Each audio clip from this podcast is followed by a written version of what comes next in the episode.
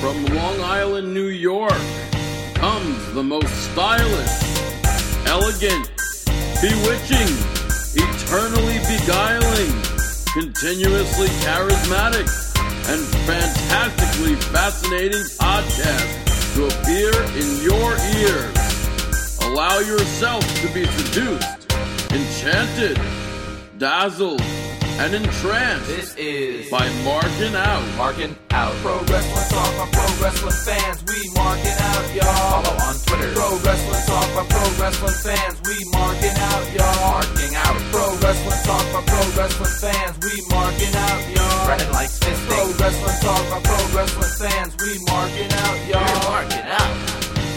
Pro Wrestling Talk by Pro Wrestling fans. And welcome back, ladies and gentlemen, to another episode of Marking Out Pro Wrestling Talk by professional wrestling fans or pro wrestling fans if you just don't want you want to save the breath.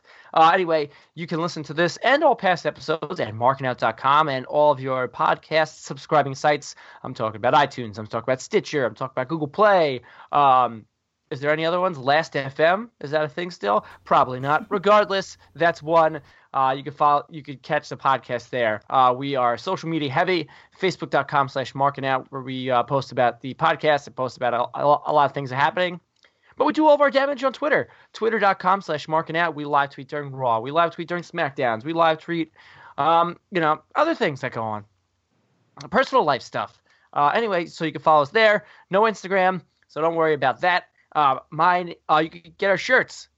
Uh, ProWrestlingTees.com slash marking out. Uh, we've had a lot of good T-shirt discussions this past couple weeks, so uh, we hopefully we can continue a little bit more of that. Um, anyway, my name is Chris. You can follow me on Twitter at Chris Sweendog. Um, if you want to send us an email, you can send us an email, uh, markingout1 at gmail.com.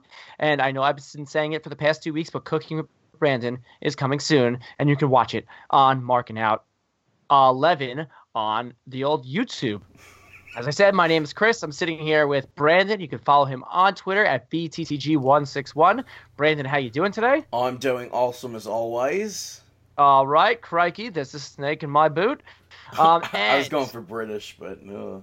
that was he sounded Australian. well, I'm doing awesome as And- always. Yeah, I guess that does kind of sound like I'm from the outback over there.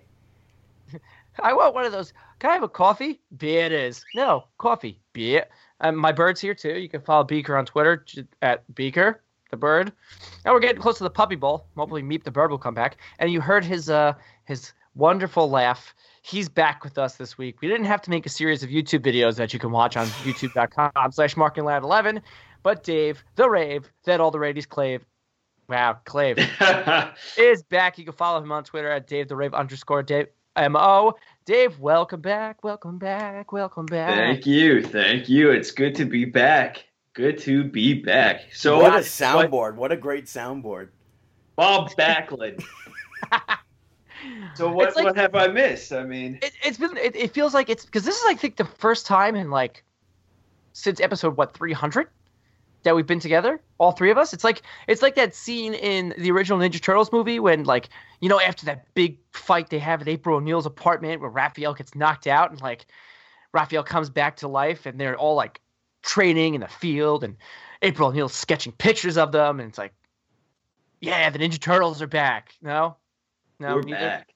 yeah, we're back for this week probably only, and then next Yeah. week I, I probably won't be back. But well, may- maybe week next will week is the is the anniversary.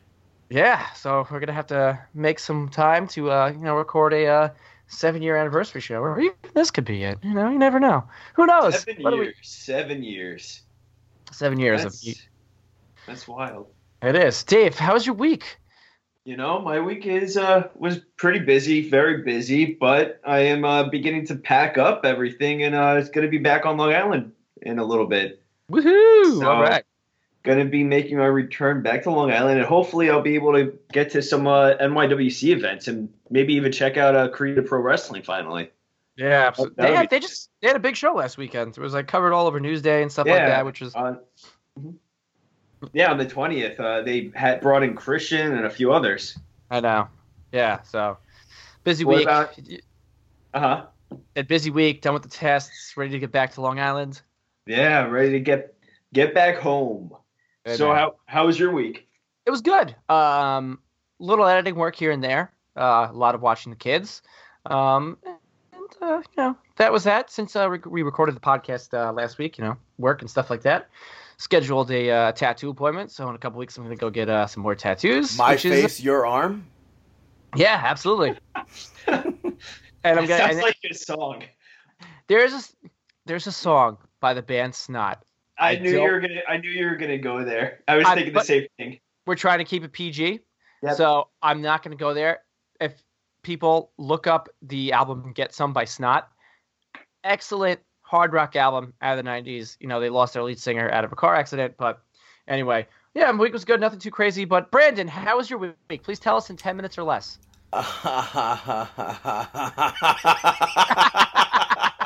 okay, relax there, relax there. What is that? yeah, so uh, my week was good. I didn't do much. Just uh, went to Monday Night Raw That at sucks. Barclays Center. Honestly, though, I don't. I don't. It didn't really suck though. It was like it wasn't disappointing, yes, but it was still like enjoyable. I don't know. Yeah. It doesn't doesn't seem like an event that I would have Does, enjoyed at. does the Long Island Railroad piss me off? Yes, absolutely. But does Barclays Center piss me off? Yes, absolutely. Why? What did they do this time? It's not at this time. This time I was actually surprised I got in there like instantly, but which was Alright. super surprising. They were just like I've I have I've never seen Barclays Center that crowded before. Did they have Oh. anything special on sale? Just the the shop zone, not that it's called shop zone anymore. The WWE shop shirts that you see, the DX one, the two, the new Stone Cold Steve Austin one, the Raw 316 one, and uh, the Brock Lesnar one way ticket thing. Also, Okay, yeah. also they had an NWO a Brooklyn for Life shirt. Also, Nice. I was Did you get any trying. I was. I didn't. I'm gonna Ah. get the. I'm gonna get the the new Steve Austin one, the Raw one, and then the DX one online when they, when they're not twenty seven ninety nine. I bet wait till Sunday at the Royal Rumble. They'll be like, oh yeah, you know, 20, you know, 20, 30 percent off for the thirty guys in the Royal Rumble, like those those gimmicks that they have. Yeah, because I at, almost- at the actual show they're thirty five dollars now. Oh it, yeah, it used to be like where they were. I think they used to be like, let's say twenty, not twenty, uh, thirty for a normal size shirt, and then like thirty five for like uh two XL. But okay, now they just they're standard 35 nice. and i was i was trying to see if like anybody had a picture of what maybe they were selling at manhattan center because Okay. like obviously they didn't have a brooklyn for life shirt at manhattan center Yeah, I mean they But may I- I have. You couldn't- never know. i couldn't have, i didn't find any I, and nobody responded to us but Yeah, i thought it saw was that. dumb they were selling the dx uh, glow sticks at barclays Hey, listen, they probably had like one mass truck, and they said, okay, you go over here, you go over here, and we'll see what sells. You know. Yeah. Um, Hey, you know, I mean, if you have the product, why not sell it? I mean, yeah, it's kind of a misdirection, but I'm sure they just see the dollar sign on there. i can't Kids love- believe how many people were buying briefcases i think they were $80 a piece what Money in the Bank briefcases? yeah Really? Yeah, they had they had that at the house show up here when I went, and uh, it, I think you were right. It was like 80 90 dollars for a briefcase, and someone was buying it right in front of me, and I'm like thinking, I'm like, what the heck do you need to buy this briefcase for? Ironically, they were the SmackDown brand one, not it- even oh, Raw. oh, that's fine. not even the Huh. women's one. It was the actual blue SmackDown one. That's weird. Hmm. I was hoping Yeah. there'd be like a poster or something, or like a collector's cup, but there wasn't. I like you figure for Raw 25 they would have had like a, a special poster to sell, and I would assume Yeah, you- those would sell. Like people would You would think that a if they- poster like that. Yeah, you you would think that if they were trying to cut back costs or somewhere, they would cut it in other places like some of these lousy uh, T-shirts that they're putting out with, and just do the souvenir cups. I mean, at the end of the day, if you sell a five dollar, six dollar souvenir cup, I'm sure you're gonna make just as ten ten dollars. No I think way. so. I'm I'm, I'm No. almost certain it's either five or ten dollars. I'm not positive. Yeah. I think it's I think it's less than ten. But even if, still, it, if it's have a lot not five, then it's definitely ten. I don't know, but you have a lot more people buying. I think that you could make a good amount of money selling souvenir uh, cups because of the price difference. I mean, some people don't want to spend that 30 $35 on a t-shirt and they're like, oh, well, I can get this cup just to remember today. Yeah, it's like for NXT, they for Takeover they combine it with SummerSlam, or Okay. um, I think for WrestleMania they might have. You know what? Actually, I think WrestleMania was just straight up WrestleMania, but uh, as opposed to the program, which is WrestleMania slash Hall of Fame. Yeah. But I don't know what it is now because now they have Takeover, so Yeah. it could, Mhm. for all I know, it could be all three combined. Or you could just be like Dave and wait till the end of the show and just scrounge around for cups at WrestleMania. That's what he goes. Hey. He says, "Yo, get me a ticket." I'm like, "What do you mean, get you a ticket?" Yeah, did you get me one? No, Did- I did didn't you look on the laying floor. around? I didn't look on the floor. Wait, look, Boo. yeah. Stinker. But anyway, we'll talk about Raw 25 uh, a little bit later in the show. Um, we ask every week, you know, if you want to make some comments on our website, markingout.com, do so. And uh, for the first time in a very long time, we have a comment on the page. So thank you to said person for making a comment. Um, it's from Ben. Ben says, "Hey Brandon, Chris, and possibly Dave?" Question mark. Happy New Year. A little bit late. Whoops. But uh, but been a while since I've commented. Been getting back in the show after a short time off, but basically this gets me through work now. Not got to say, not got el- excuse me, not got much else to say except it's been great to hear Chris back. Brings a lot of nostalgia. Take care. Really appreciate that, and uh, you know it it makes all of our hearts a little bit more warmer, uh, knowing that we're getting somebody through their workday. Yeah, uh, Ben, thank you so much for writing in. I know it's been a, a while, but we do say uh, keep updated with your Twitter and everything like that. And it's kind of funny. I feel like you've been following us for so long that I'm pretty positive you started listening to us while you were in high school I know, or maybe before then, and now you're in the working world. So I think it's kind of funny how crazy how that kind of works out. And I mean, we were just talking about how his seven year anniversary is upcoming, so it does make make sense. But That's crazy. we, yeah, right. But we appreciate you uh, being such a loyal supporter of us, and uh, yeah, definitely, totally uh, happy New Year right back at you. But how did Yeah. you know Dave might be on this episode? because hey, Maybe never uh, he's a secret producer of the show. Does he see Yeah, the future? Whoa. Uh, Uh, so anyway, thanks for making the comments. Markingout.com if you want to make some leave some comments for next week's show because next week's a big one. Seven years of marking out. Although we Uh, typically, nothing special is going to be going on. on I was going to say we tend to forget about it being an anniversary. yeah. Yeah, but hopefully uh, next year we won't. Uh, anyway, let's uh, start Well, the I mean, off. this year we we know that it's next week. We're we're looking forward to maybe mentioning it. If we're Yeah. Oh, we're gonna uh, listen. If I'm on the show next week, we're gonna make a big stink out of it. All right. Anyway, let's. Can we get to outside the ring talk now, Brandon? Do you have anything else to say? I have nothing else to say. yet. Anyway, let's get to some outside the ring talk. And um, if you've been living underneath a rock and you're a professional wrestling fan this week, uh, you already know what we're going to talk about. Um, Enzo. Yeah, the XFL, yes. Um, Enzo Amore is no longer a member of the WWE Superstar roster. Um, Monday, it came out that he was suspended. Uh, uh, the word allegedly is going to get thrown around a lot for the next maybe 15 minutes or so because we don't want to get sued.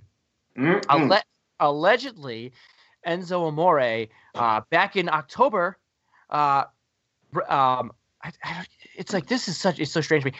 took, He took sexual. Yeah, may have taken sexual advantage of someone. yeah, he may have. Uh, on Monday, it broke out on Twitter that this Twitter handle under name uh, at Miss Gucci Witch posted something saying back in Nove- back in October, uh, she was hanging out with Tupor, who is uh, a rap artist or something like that. I don't know. Uh, and Tyler Grosso, same thing. I don't know who they are. And apparently, they introduced Enzo Amore to this said girl, who then he then she was then was given cocaine and meth and marijuana, and then allegedly Enzo Amore had his way with her.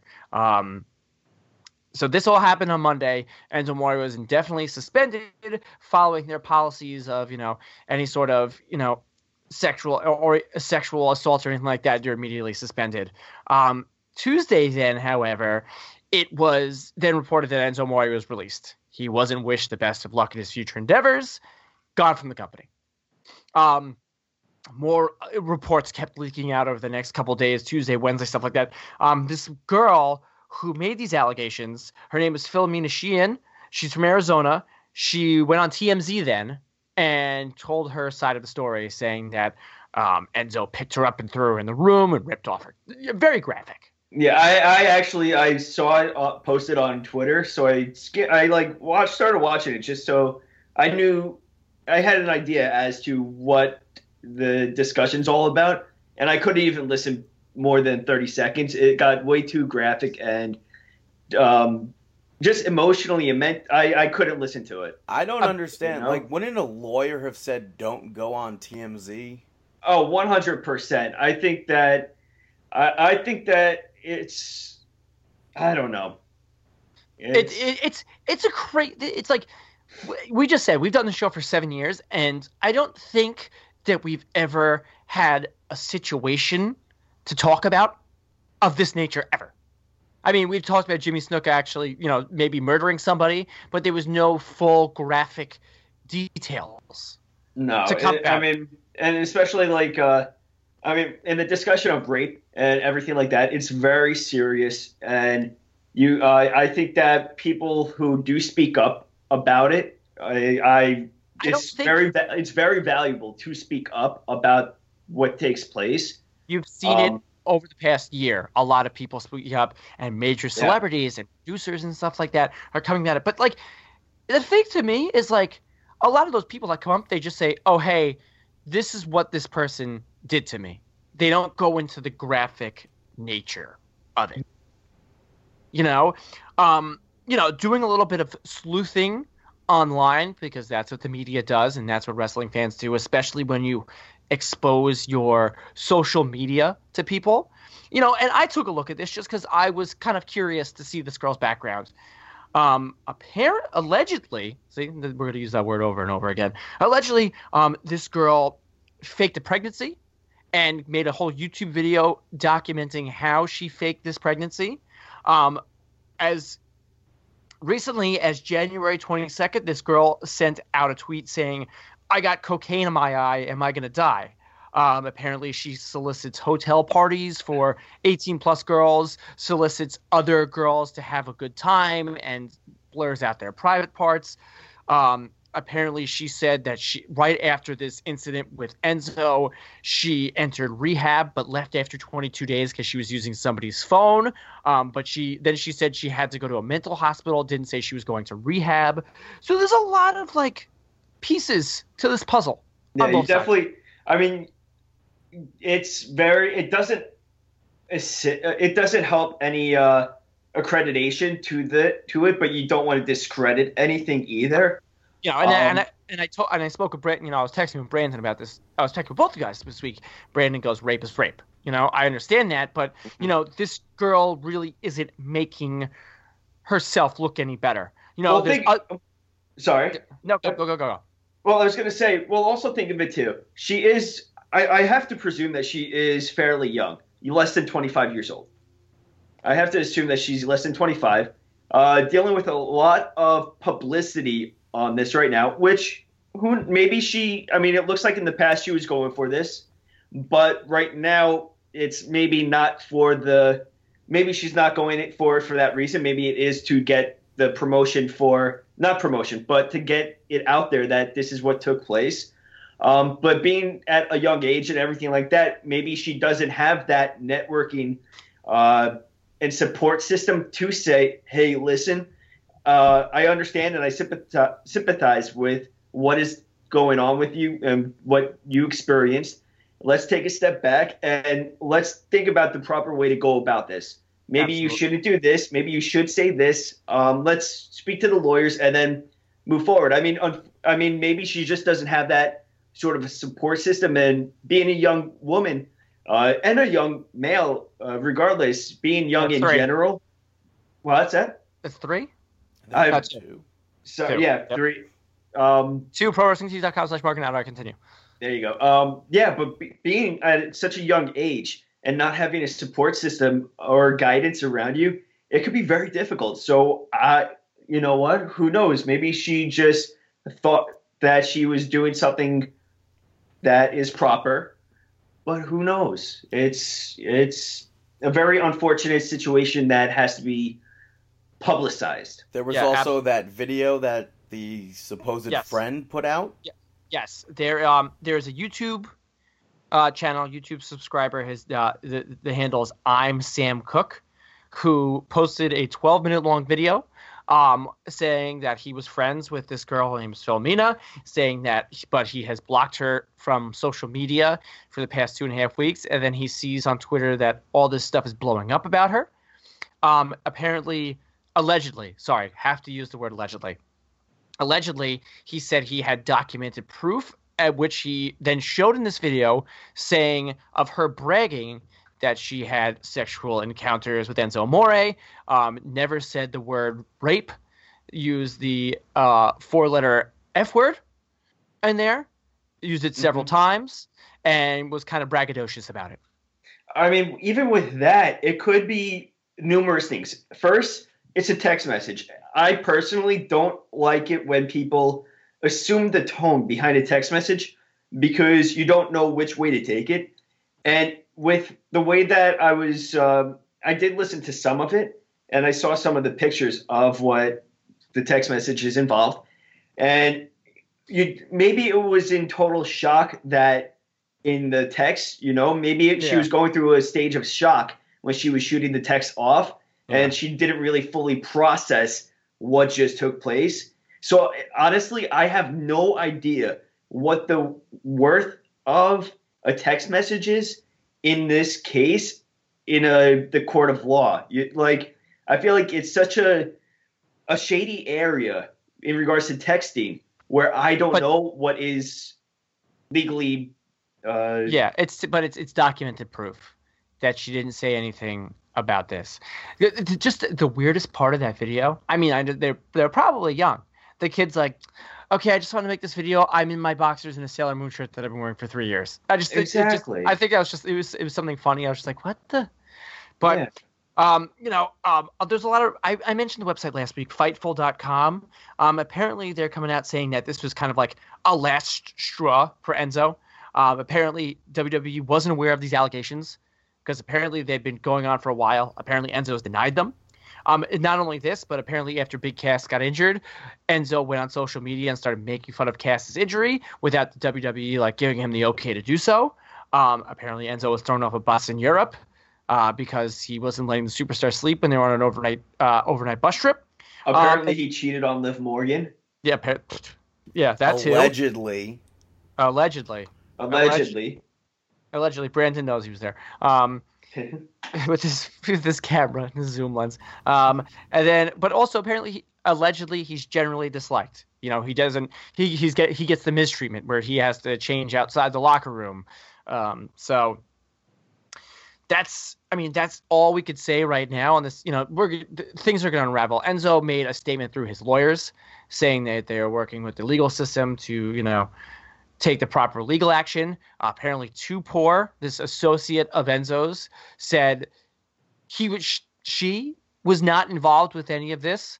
Um, apparently, this I am Sam Cook person had to send these texts over to Too Poor and th- their lawyers. Wait, Too So- Poor is a woman?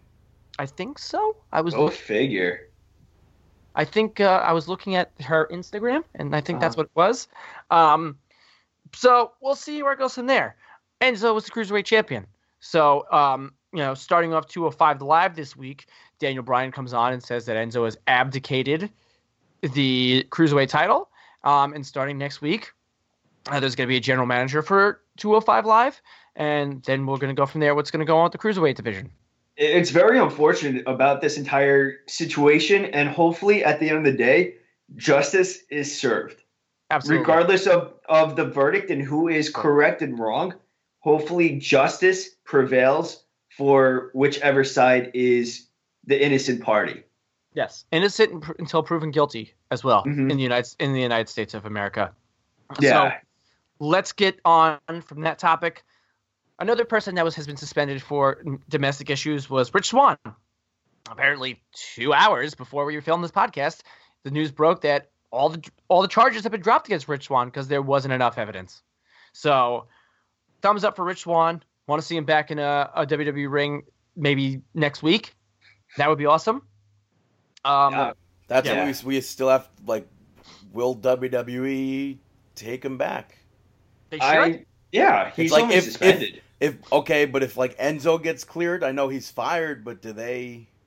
yeah, but it's But the- totally. It's I it's mean- totally different because apparently Yeah. these charges have been against him for a while, and he never told the WWE about it. Oh, yeah, Let's also not And- and so- I mean, and- one one is involved with sexual assault, uh, rape, and the other one is unfortunate, but it's not uh, a rape um, Yeah. case. You know, Absolutely, but it's like but also you took Raw 25 happened on Monday, and I'm assuming they had a lot of media there, or rather talking with Raw 25, talking about, oh, can you know anything about the, the rape allegations against your WWE Cruiserweight Champion Enzo Amore? Do you think WWE wanted to field those questions? What was the shirt he wore to Raw, by the way? Oh, today is the best day of my life. Apparently, Conrad Thompson tweeted that out. Apparently, it's like some company that he and then knows. the back called, like, "Can't wait for tomorrow." yeah, yeah, yeah. Can't wait for tomorrow. I I mean, I totally a- agree with their WWE stance, uh, especially with this case. Even if he did inform them, I mean, if he did inform them, that would have been better for him because then WWE would have been able to get their lawyers involved and try to uh, try to figure it out in a manner that was appropriate. That's what I But- don't, I don't understand. Like how like you're in the WWE, you're in, like such a high profile person. How do you try to hide this? We've seen people try to hide things before. I think it was Yeah. Cameron who like gave said she didn't even she didn't like when they asked her what her job was, she gave a different job. Yeah, when she got a DWI or something, right? I believe Yeah. so. So it's Yeah. like I don't Yeah. understand how you could be in a spotlight and be like, "Oh, I'm not going to tell my employer." You know, but I think that with everything that's going on in the, the movement that we are seeing right now, I think that WWE had to take this stance um, and They show are- a zero policy on uh, zero uh, po- policy on this. last thing I want to say about this WWE is a publicly traded company. They say this time and time again. They have a lot of sponsors. They have a lot of, you know, global reach. The last thing they want to do is they want to have one of the wrestlers in a high profile situation being accused of a rape case. So, I mean, I'm a, I, I've said it on the show. I was a fan of Enzo Amore. You know, I still remember his debut getting squashed by Mason Ryan on NXT. It stinks that something of this nature had to happen to them, and it stinks that now his reputation, regardless of if he gets all these charges against him get dropped, everything like that, you know, because he's never going to be able to. He's he's going to have a black eye in the WWE for the rest of his life. He's never going to be welcomed back. You, you know what? But who knows? It, he could have deserved this black eye too. I mean, yeah. Well, no, if- as I said before, you know, Yeah. this, is, this is probably the last straw against him. I, I think that yeah, I, I, think it's just very unfortunate and hopefully uh, justice is served.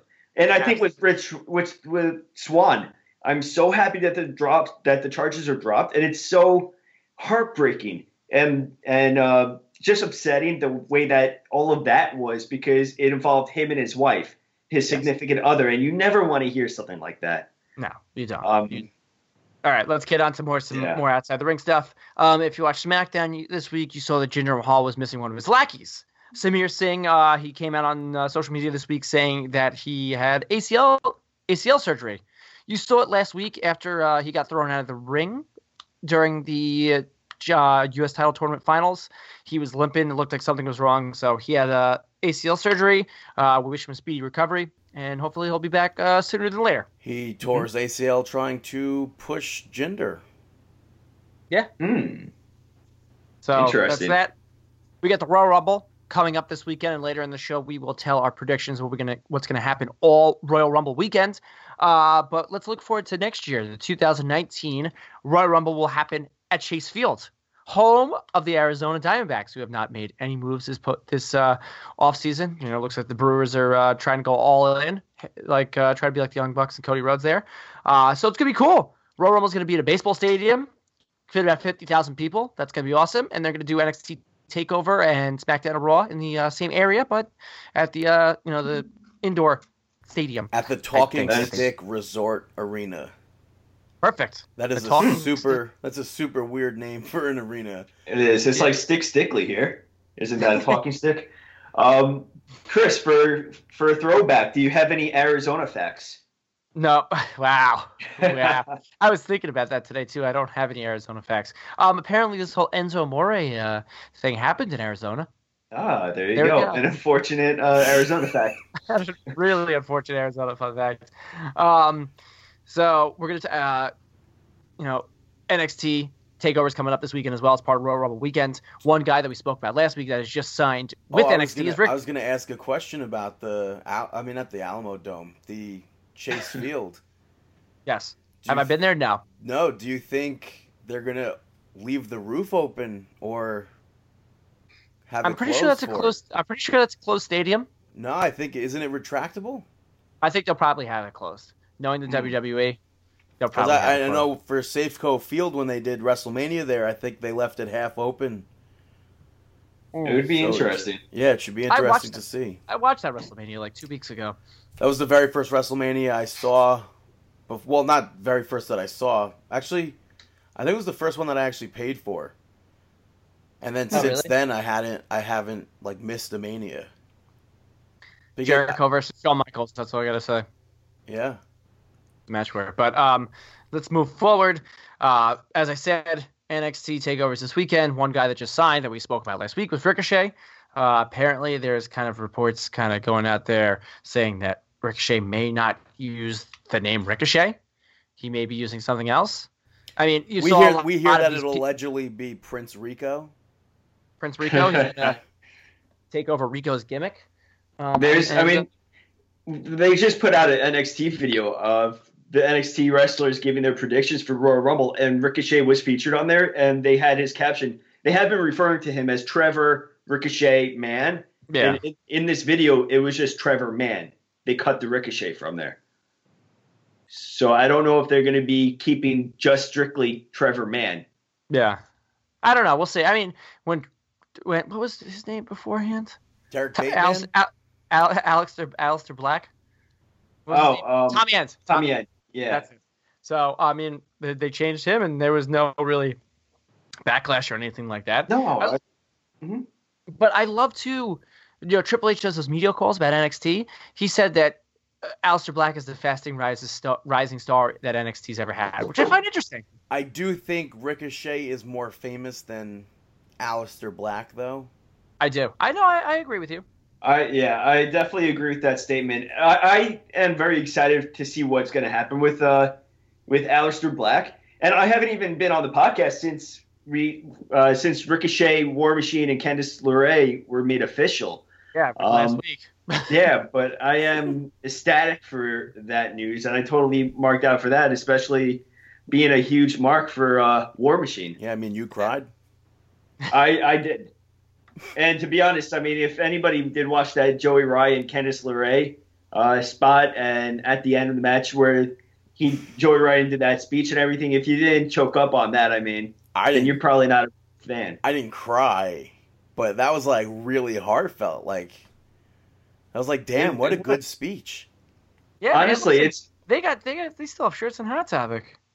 yeah, it, it was we- it's it's weird because you these are two people that you watch together through their entire uh, Candice and Joey show, Joey and Candice uh, show on YouTube, and during that all that speculation that you didn't know if they were dating or not, and then all of this. So really happy.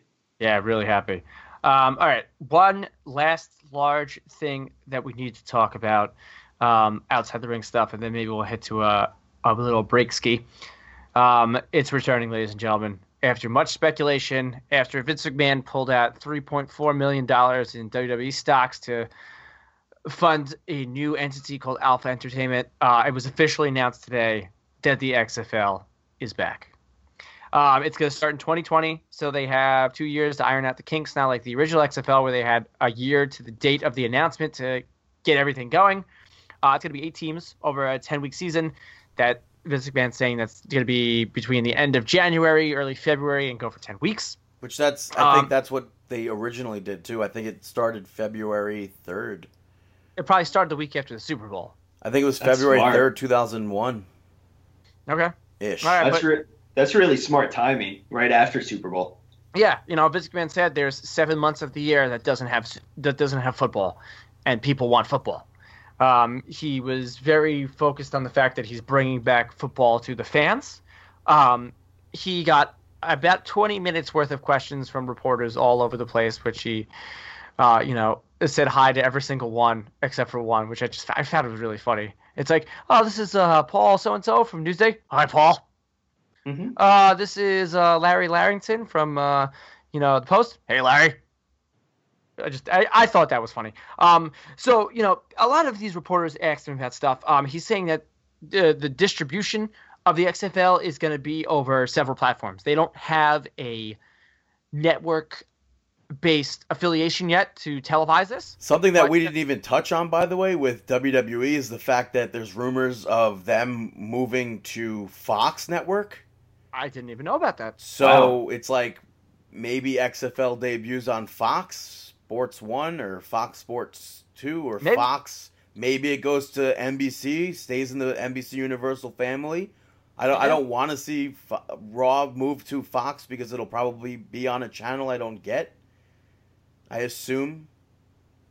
I don't know. Yeah. I, I hope that I hope that Raw stays on USA just for old time's sake. But Yeah, I know. It's just like you know that NBC Universal family has always been good to him. Maybe NBC will uh, you know give them uh, a little bit of rub when uh, the XFL comes around. But That's what I'm saying. apparently, Dick Ebersol is probably like, how's he not going to jump in with with XFL? but apparently, like the XFL is going to be a totally, completely separate entity from WWE. No Jim is- Ross, no Jesse Ventura. There's going to be no leak over from either companies. Um, Vince McMahon saying that he's not going to be out of his duties as the WWE. He doesn't want to be a focal point of the XFL. He's going to hire executives. He's going to hire people that they know, people know what they're doing. Yeah, I like. run He, he said this is probably the last time you'll see him in regards to that. I was about to say, regardless to that, I was like, no way, Brandon threw it in with a line. That would be awesome. Um, he said it's going to be about the football. You know, no politics, no social issues. Nobody's going to be kneeling during the Pledge of Allegiance. Apparently, there's going to be strict guidelines for players, which I think is great. If you've had a DWI, if you've had a DWE, if you had any sort of domestic abuse, you are not welcome to play in the XFL. Which Bravo, Vince McMahon. Because absolutely. I feel like, especially in the NFL, that kind of takes precedent over other things, like you saw with Johnny Manziel. You know, he made he made point. You know, one of the reporters said something about Johnny Manziel, Colin Kaepernick, and Tim Tebow. The only person he wanted to play in the XFL was Tim Tebow, yeah, that was funny. even though he's a Met right now. what but did what did. Manziel do? Manziel has just been a train wreck since college. drugs. That's drugs, what it was. alcohol, Drugs. all that stuff. Yeah. Okay. So Vince McMahon should have just been like, well, I mean, he did. He kept saying, if you can abide to the, if you qualify. Absolutely. Absolutely. Um, when I asked about concussions and stuff like that, he said he's going to hire specialists to look into making the most safest play for players possible. You know, one person that comes to mind that has association with the WWE that Vince already knows is Chris Nowinski.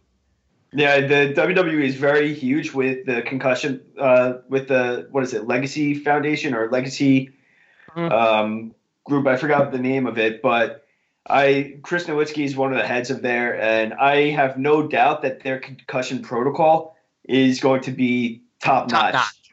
Jinx. But yeah, no, I agree with you with that. Um, no set markets.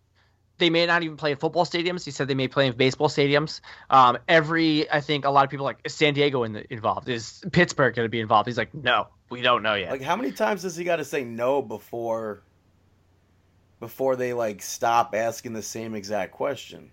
yeah, I know, I understand, but it's just Well, it's like, like working with kids, you know. How Yeah. many times can you say something like they're trying to figure out what can we get you to say so we can get you to cave in on this? Oh yeah, no, absolutely. But it just seems like they're going to take the next two years to really fine tune what they're going to do, so that the XFL isn't a repeat of the old XFL. And the Anything color, that you- the color scheme changed from Yep, black took- from black, red, and white to red, white, and blue. Yep, they're bringing back the old patriotism of football, which I mean, to me, like I. I'm a casual. I'm a I'm a casual football fan. Like I follow the New York football the New York Football Giants.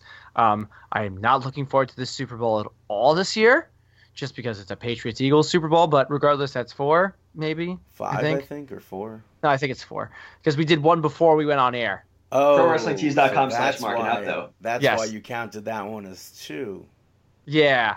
Mark. So we're at, okay, okay. We're at, so we're we're at four now. Um, but like this year, especially with the Giants being so terrible, and then like all the BS. I mean, it's not BS. Like, listen, freedom of speech. We're in the we're in the United States, but like the focus was on who's gonna sit and who's gonna stand for the Pledge of Allegiance this year. it's the just like- national anthem. Let, I'm- us not. I mean, let's Yeah, not whatever. forget about the entire feud with the president of the United States. I mean, it's just it It gets to a point where okay, enough, leave me alone. it, it took me out of it. I got back in when the playoffs happened, and you know, it's just like I wanted a Jaguars, you know, Vikings Super Bowl because the Super, the Vikings would have home field advantage, and the Jaguars, you know, Tom Coughlin, who led the Giants to two Super Bowls, is in their front office now. You know, it would just it'd be cool, but you know, Also, those Philadelphia fans before that game throwing closed beer cans at Vikings fans. Why? well, it- because they also throw snowballs at, at Santa Claus. so stupid. I mean, I mean, I could rant on forever about the Buffalo fans too. Yeah, they're Jumping idiots. through tables like idiots. The one guy, But- did you see the one guy dressed up like the Ultimate Warrior who like dove off a porta potty. Stupid. But I, I'm, Uh, I'm Joey, happy. Joey Janela did it first, by the way. I'm happy that Vince McMahon is going to be working with concussion specialists. Yeah, absolutely. And Yeah. maybe maybe he and he's giving Roger and you know what with the promises that he's making, you know, he's giving Roger Goodell a run for his money. Good for him. You know. Yeah, I I mean, is there anything that you hope to? Huh. I was just gonna say, like, just like recently in January, I remember Chris Nowinski tweeted out something. I think it was Cam Newton claimed his visor Yes. poked him in the eye. Yes. Is that like what is? Is it possible that a visor will poke you in your eye? Yeah, hey miss hey listen. You know, there could be uh, technical difficulties with uh, you know, wrestling not wrestling gear, with football gear. But I remember Chris tweeted out a video clip and be like, "This is 100. percent This is a concussion. This isn't a, an eye poke." Yeah, he he does he does that quite often. Uh, he even did that with Gronkowski, saying that Gronkowski had a uh, concussion. But is there anything that you hope to see the XFL bring forth that you feel the NFL has not? Like me personally, I hope that the speed of the game and the playmaking is a little bit more quicker pace. Like I started, I saw a rugby game, and I loved it because it was go go go. It was barely any time for a break, and I hate that time factor with football. Well, that's Yeah, Vince. Vince said that he's gonna, he's gonna, he's open to listening to absolutely everything people are saying. They want to speed up the game. They don't want it to be like a three-hour game. No, they're, it, they, are so thinking. They're thinking about the getting word. rid of. They're thinking about getting rid of uh, halftime. Just making Yeah. yeah. I, I forgot the word that he used saying why he doesn't like three hour games. But yeah, so 2020 Is, is is there anything that you hope to see that you don't see with the NFL? Like personally, he hate me. That's what I'm the gonna say. four- the forty-year-old he hate me. I want him to be like one of the coaches for one of the teams. So then you just see on the lower third when they show him with his little headset on, just says "He hate me." I don't want to see Rod Smart. I want to see "He hate me." That's some another question that he was fielded was uh, Oh yeah. Are they going to Ah, let Rod people? Smart. Are they going to let players have nicknames on their jerseys? He said they don't know. But he said think- sitting sitting and watching a three three and a half hour game is a is a laborious uh, is laborious That's what- sometimes. That's what the word was. Laborious. Yeah. You just want to pull your brains out. But we'll see. 2020, we got a couple years. Uh, Markin' Out will be uh, will be uh, nine years old. I know uh, I know Vince didn't address uh, what happens if you get caught cheating in a game. I don't know uh, if you'll be suspended or if you'll be thrown out for life. I think you should be thrown out for life. Or if you get suspended for a game or two, whatever, and come back and boom, you're in the Super Bowl. You're right. But, well, whatever you're going to call it. The Extreme Bowl.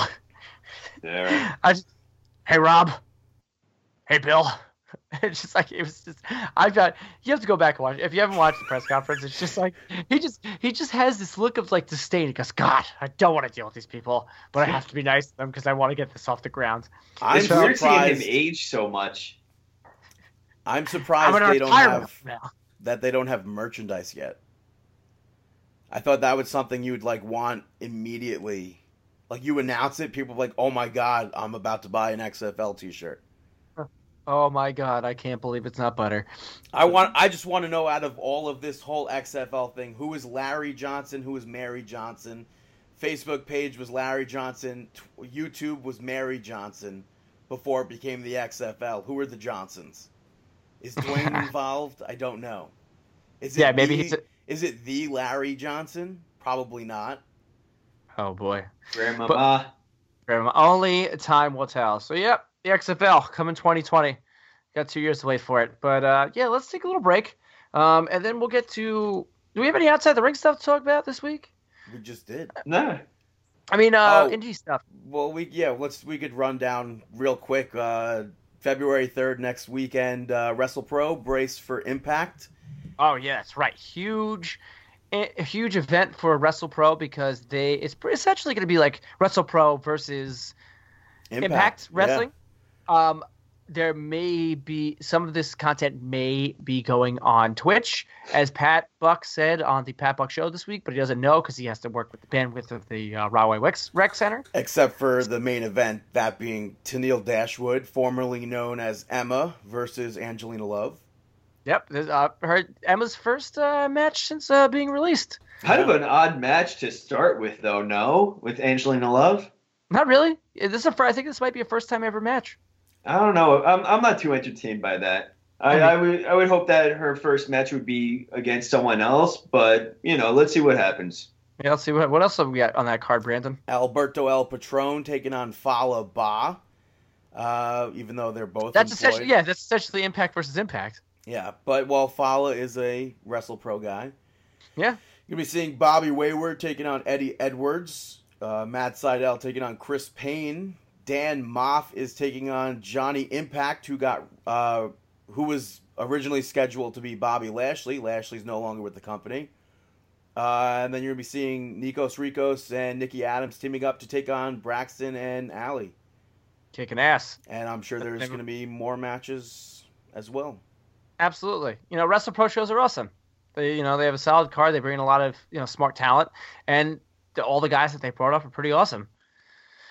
So yeah, WrestlePro.com for all your information about uh, that. You know, if you want to get, get go brace for impact, you can go do that. You know, maybe meet uh, Tennille, get a picture. Did you see her shirts on Pro Wrestling Tees? Yeah, I don't see that's like first. By the way, it's WrestleProOnline.com. Oh, sorry, sorry. Uh, oh no, And in regards to the T-shirts, it's like Kelly Kelly has T-shirts like that too. Like they're They're just- pretty. I- like I, I don't know how anyone walks around. I could never wear a T-shirt like that. I know. Have you seen I'd them, be Dave? so embarrassed No. wearing that. It's just It's like- them in bi- like super skimpy bikinis. Kelly Yeah. Kelly's Yeah. bottomless in, in one of her shirts. It's No, like thank it's, it's like something that I would put above my bed when I was 14 years old.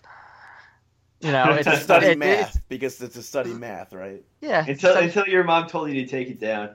yeah. No, I- no. Until I You're went back to ruining school. the you're ruining the ceiling. yeah, no, I, dude, my old room when I lived with my parents, I had, my mom's like, I had to put a layer of spackle over your walls because you had so many staples and push pins and stuff like that on the walls from posters. Because that's all my room was. Was like I had bright green walls and then I just covered everything in posters, You had corn, everything.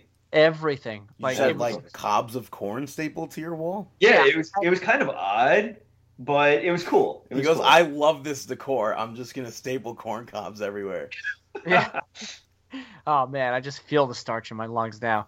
So yeah, that's uh I mean, they released all the matches going for the next PWG event, but that's not until the February 16th, so we'll talk about it in the next coming weeks.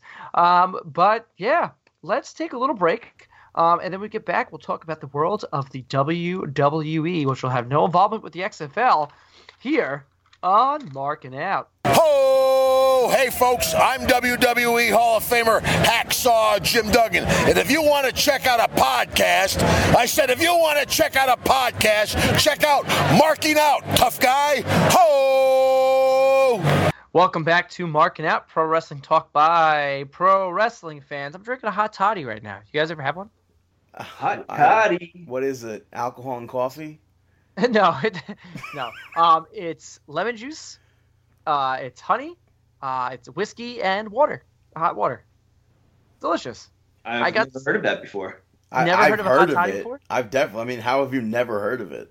I don't know. Maybe, maybe just I don't remember. Well, I have I got this delicious spiced whiskey from the Kings County Distillery in Brooklyn. And when I went on the tour, and she's like, it'd be perfect for hot toddies. So, you know, yesterday I was feeling a little bit nasally, a little congestion. I was like, let me try one of these. I'm like, wow, this yeah, I think really people good. people make that for colds and stuff.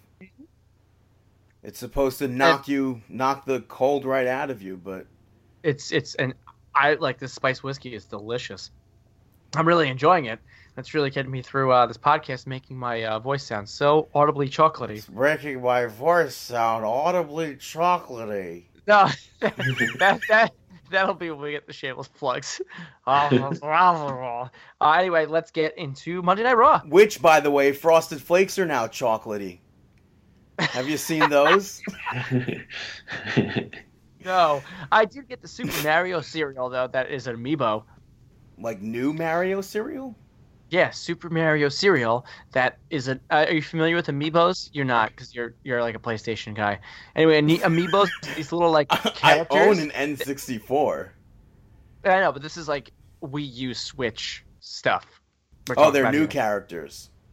No, they're like old characters too. Like they have Mario, and Bowser, and you like tap them on the controller, and then like it unlocks things in the game. Like I play Super Mario Odyssey, and I have this little Mario amiibo that I tap on my thing, and it unlocks like where there's gonna be another Power Star. So the cereal now is an amiibo. So I tap it on my the box on my controller, and it gives me like another star or something. I don't know. it's interesting that you say Mario instead of Mario. Man, I say thought- Mario. I, I, I pay I, I pay attention to like who says Mario I who say says Mario. Mario. Like people who say coffee and people say coffee. Yeah, I switch back and forth That's a little between Mario different and though. Mario. The guy's Depends on how name, the guy's coffee. name is is Mario. When you're when you're talking Mario. it, when you're talking about your mom, do you call her your mother or do you say my mom? My mom. Yeah, you say your mom, Brandon. You say your mom. Give me the scenario again. Let's say um, you're talking about your mom. Oh, hey, I'm gonna go to the Cheesecake Factory and get a Korean buffalo cauliflower with my mother. Korean fried cauliflower with my mom or mother. Okay. So I think I use both. Yeah, I, use don't say both. mum. no. That's a flower. So, but anyway, Brandon threw us off. We're talking about cornflakes. Let's talk about Monday Night Raw. Monday night nitro. Oh yeah, it was. It was the actually the 25th anniversary of Monday Night Raw, uh, emulating from both the Barclay, uh, emulating from Barclay Center in Brooklyn, because I know Brandon's like, "There's no that, there's no that." Uh, in in my head, I had a mental check mark when you corrected yourself. Okay, good, good, thanks. Um, and emulating from the Manhattan Center. It's the Manhattan Center, Yes. or is it just Manhattan Center? no, it's Brandon? the Manhattan Center. the Manhattan Center. Um, so two totally separate things went on here. So we'll cover the Brooklyn stuff first, and then talk about the Manhattan Center stuff. So Brandon, our roving reporter, was on the scene at Brooklyn Barclays Center. What can you tell us about Brandon? Uh, like I said before, it was the most crowded I've ever seen it in the hallways. At least um, I've been to sold out concerts there, so I don't know what was going on. I guess everyone just wanted beer and and looking at merchandise. You literally could not walk in the. In was the this be, was this before the event started or yeah, during? Before, before uh, it. during. Before it. Okay. Because I was was like- going to it say was like it was right- during. I, I got in at, at six twenty ish. So from six twenty to seven thirty, it was just jam packed in there. Awesome, awesome. Well, I mean, yeah, jam packed, and then it was a jam packed show. Yeah, we started off. We saw main event. We had Goldust defeating Kurt Hawkins, Oh, really? So the streak is what 160 now? something like that. Which I still think Kurt Hawkins should have worked Brooklyn Brawler here on Monday Night mean- Raw, But he had a good uh, backstage segment with him. which wasn't aired on Raw. But yeah, it was like a passing of the torch type of thing. But I still think that would have Brawler going over Hawkins would have been better. Um, they Yeah. also they had Kalisto and Grand Metalik taking on and defeating Jack Gallagher and TJP. Um, TJB, the whiny little boy. yeah, and I, I was happy to see Grand Metalik. I was happy to see Kalisto. Yeah. I was happy to see Hawkins. I don't know. Overall, I would have been pissed if I was at e- either one of these shows. Well, But it, it's it's what you're gonna expect, especially if they're celebrating 25 years. it, Um, it I thought the honestly opening- it should have been one venue. listen. All right, like- Frank. All right, all right, Frank the clown. Relax. No, but no, honestly, like him, like wah, boo hoo. But it really should have. I got been, it free to both of them if I wanted to. it, it really should have been just one overall show. I think they tried to do too much and it wasn't executed as as good as possible because I mean even the main event went over. Like Yeah. they took a commercial after at 11:05 which I I don't think I ever remember them doing that. I, I'm totally fine with the fact that they tried to incorporate Manhattan Center in this. Oh I am oh totally fine with this. But I, like you just said, I feel like it was under. I feel like they were underprepared for what they had to do. So Yeah, they I mean, it- go ahead. I mean, well, you kicked off the show. Of course, you have to start off with the McMahons, Shane and Stephanie, thanking everybody. Uh, you know, nice little video package. Then sending out the uh, the man of the hour, which is Vince McMahon, cranky Vince in full form. You know, saying that uh, there's no one to thank. He's not thanking anybody but himself. Which is it's know, when- funny because the fans went from like chanting "You deserve it" to like chanting Ethel. I'll say.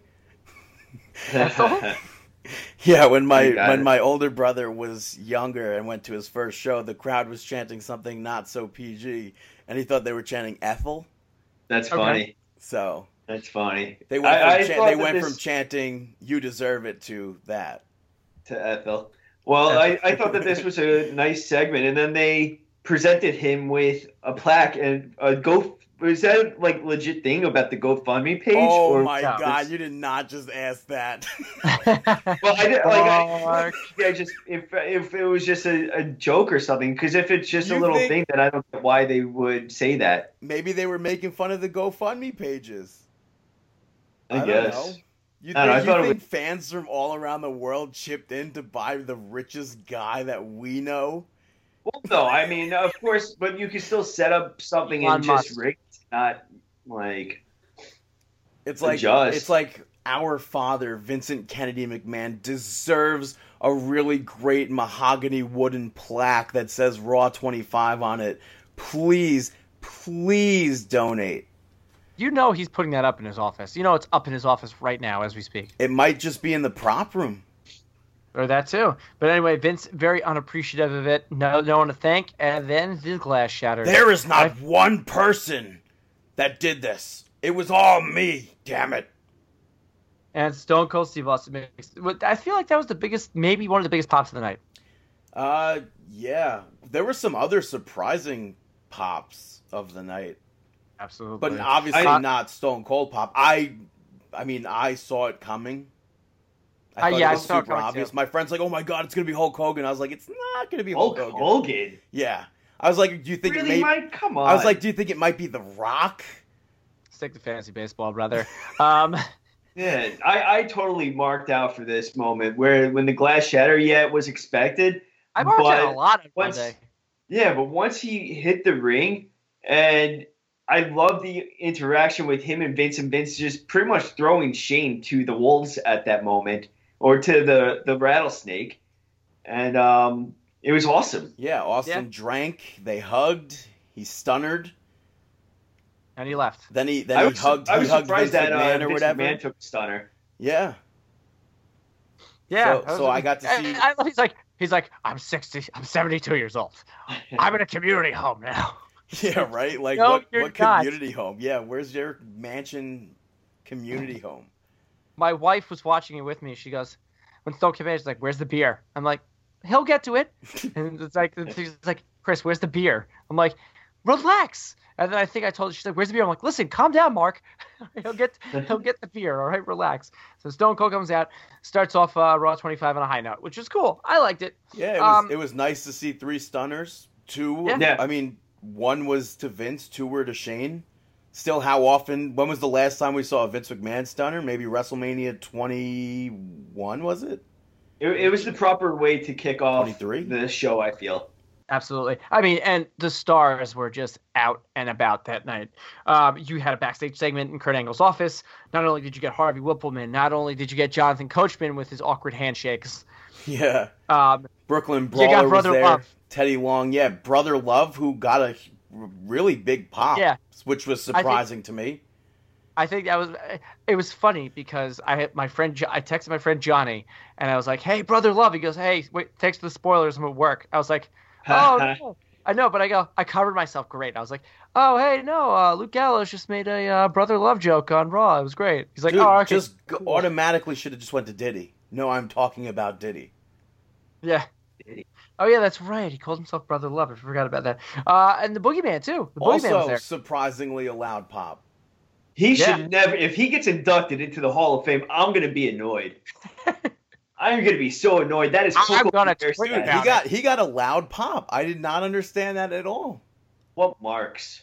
Yeah. Marks, you got the uh, also, you know, as I said, star-studded lineup. You had the GMs of Monday Night Raw come out. You had John Laurinaitis. Uh, who else did you have, Brandon? You were there. Uh, You you know this stuff. had Eric Bischoff. yes, Eric Bischoff. I was glad to hear his theme song. I, I'm not a fan of Eric Bischoff. Why not? I just, I don't know. Just not a I- fan of Eric Bischoff. Oh, because of those comments. Oh no, I don't care about the comments. Just wasn't a fan. Never a fan of him. You I don't know. also I, I, I dig. I, I like Bischoff because of that entire feud and Oh, don't, get me, don't get me wrong. His his music was great. because of which feud? With Vince, WCW and WWE. Oh, yeah, Oh, Monday Night. Yeah. Um. So yeah, you Um, had Eric William Regal. William yeah, Regal was William Regal was. I don't think was Teddy Long at that segment or no. No, Daniel Daniel- Bryan. Yeah, you had Dan- Daniel Bryan. Bryan there. It was Which honestly Monday. Uh, Raw 25 at Barclay Center was just a huge Bella family reunion. It was. It really was. Um, no Vickie Guerrero though, which was interesting. Yeah, no Vicky. But uh, yeah, so you had the GMs used there, and then that's when that led into Miz's match, where Miz came out right, right, got right into Daniel Bryan's face, and he's like, "You don't belong here. Go. This is my show." Yeah. Which uh, led Very into. Should we just talk about that, or should we go back to the women's match? Let's just talk about every all like the star-studded lineup that was there. You know, I we mentioned the GMs were raw. We mentioned the the females. Which was Uh, just it was a complete waste. I mean, it was one hundred percent agreed. Like you It had like I'll just touch on the match. You had Asuka, Bayley, Mickie James, and Sasha Banks teaming up, defeating Absolution, Alicia Fox, and Nia Jax, which should just not have been a match. I think it should Yeah, have been a promo with all the women that you had. You had Terri Runnels, Torrie Wilson, Kelly Kelly, Trish Stratus, the Bella Twins. I mean Lillian Garcia, even though I thought she would have would have been like announcing the show. Um, who Yeah. else? Did I say Torrie Wilson? Mar- Maria. Maria Maurice. Maurice. I thought for sure that was gonna be like a royal Ru- a Royal Rumble segment to be like, look how far we've come. Yeah, abs- I mean, it was just kind of to put over. But They um, I- completely but- wasted but Trish I, I have, guys, I have a fi- I have leaked uh, audio of Brandon when Kelly Kelly came out to the ring. Hold on, I'm pulling it up right now.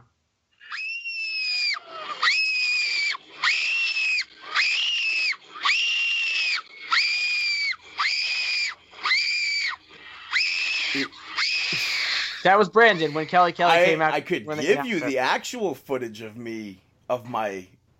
Screaming like a little girl. No, I wasn't like that. It was like, oh man, I this thought is that was, awesome. I thought that was an audio of me at the Jonas Brothers concert from a few years ago.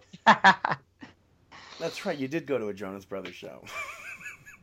Hey, respect the bros. but did you really go to a Jonas Brothers show? yeah, it was awesome. I don't know if you're joking or not. Joe Jonas for life. I mean, I've seen two Jonas Brothers live, but not on purpose. But well, back to this match. I thought that this match was, like you said, I wasn't a big fan of it. At the end of it, you had pretty much the the victors in the ring celebrating. Then you had Asuka start to kind of start begin to clean house. that I'm fine with. to like tease her Um, winning the Royal Rumble. But other Which- than that, they yeah. just they com- like I don't I just don't understand. Trish Stratus was probably the biggest female name in wrestling history for at least the Attitude Era. And what you have her come out and do her signature pose, and that's it. There was no Lita too. That was yeah, a big. no uh, Lita. I, I'm like, how do you, was Wendi Richter not part of Raw history No Beth Phoenix. no, Wendy, Wendi Richter wasn't part of Raw history at all? at no, all. no, she was way before, dude. She was she was like the Rock and Wrestling. She didn't wrestle in the in the '90s also. Nope. no, not on Raw. Hmm. Maybe one match when uh, the women's title started to come back, but that was it. Also, Michelle McCool was there. Forgot to mention that. Yeah, yeah Michelle McCool was there. But Undertaker's yeah, like wife. no no Sable. Not that I was expecting Sable. No Stacy. Actually, Keibler. yeah. Torrie Wilson, though. Yes, mention that. Yeah. But Um, I, I just think that was just a complete waste. Okay, relax there, Chris. I think that was just a complete waste of the women there. Yeah, I, I agree. Hopefully, hope I have zero expectation from this women's match, and hopefully, I am surprised. Uh, Yeah, but- but yeah, so Miz Miz picked up that victory over Roman Reigns for the Intercontinental Championship. Yeah, maybe we're talking about the stars of Raw, but yeah, Miz re- defeated Roman Reigns. We have a new Intercontinental Champion. I think everybody saw this coming. Um, Yeah, I I mean not necessarily, but I was I certainly last- happy to see that Miz became the eight-time Intercontinental Champion. Using the heel tactic, using the exposed turnbuckle too. Oh, great. Yeah, But this is, as I called it, this is going to set up Roman Reigns to win the Royal Rumble. which I I mean, hope hopefully not. that doesn't happen. I won't like. It would be amazing if Miz won the Royal Rumble. I don't see that happening. why? I want Braun or knock. Well, I'm Hopefully I, wa- I want a surprise. I want somebody new. Miz, I honestly I wouldn't mind if Miz won because like he's You're done have the Miz- everything. he's The done Miz everything in WWE. Miz versus Braun Strowman at WrestleMania. No, Right. people, See, you, yeah, so you know, don't- you you, you want to make you want to pick that you want to have Roman Reigns. I well, I mean, it could be Nakamura. I still forget I still has think the- Brock who is has- winning. Who has the Elimination Chamber? Uh, it's Raw, Mm. Is it? I believe so. SmackDown had it last year. Knock was in it. Oh, he was. Hmm. So, yeah, the title changed. Um, in this other match that they had on Raw, Heath Slater and Rhino took on Titus Worldwide and went to a no contest because the Dudley Boyz uh, made their uh, presence felt and Is put it- Heath Slater through a table. Isn't Bully Ray underneath the Ring of Honor contract? No, Wait, I don't what believe did you so. Just, oh no, Ring of he just retired. No, he had a match at Final Battle. Yeah, but didn't he like Yeah, that, that was, was his last match, I think. Oh, okay. Uh, hey, listen, good to see the Dudley Boyz there. They were a big part of the uh, of the past 25 years of Raw. Also, Uh, I, I- SmackDown wasn't a thing yet, was it? The brand split? I don't think in February. I'm not- I don't- I SmackDown don't know. didn't have it, but like, I would assume Raw has it this year, maybe. Uh, yeah, Raw has it this year because last year Bray Wyatt won the title. Did so that was a SmackDown event. It was a SmackDown event, yeah. All right. It, it was in Phoenix, Arizona, home of the Royal Rumble next year. There you go. I totally so- did okay. not get this. Wait, wait. I did not wait, You're, understand you're this. Why- skipping. You're skipping so much though. What led up to this was the Well, APA let, let's. poker. Well, we already got to this. I mean, no, no, you got the APA poker game that sets Well, it all let's up. let's cover that after. We already started talking about Heath Slater and the Dudley Boyz. Right, That's but all I that's what sets it up. Yeah, but they, let, let's go finish this off. So you're pissed But- off. You're pissed off because Rhino threw Heath Slater to the Dudleys.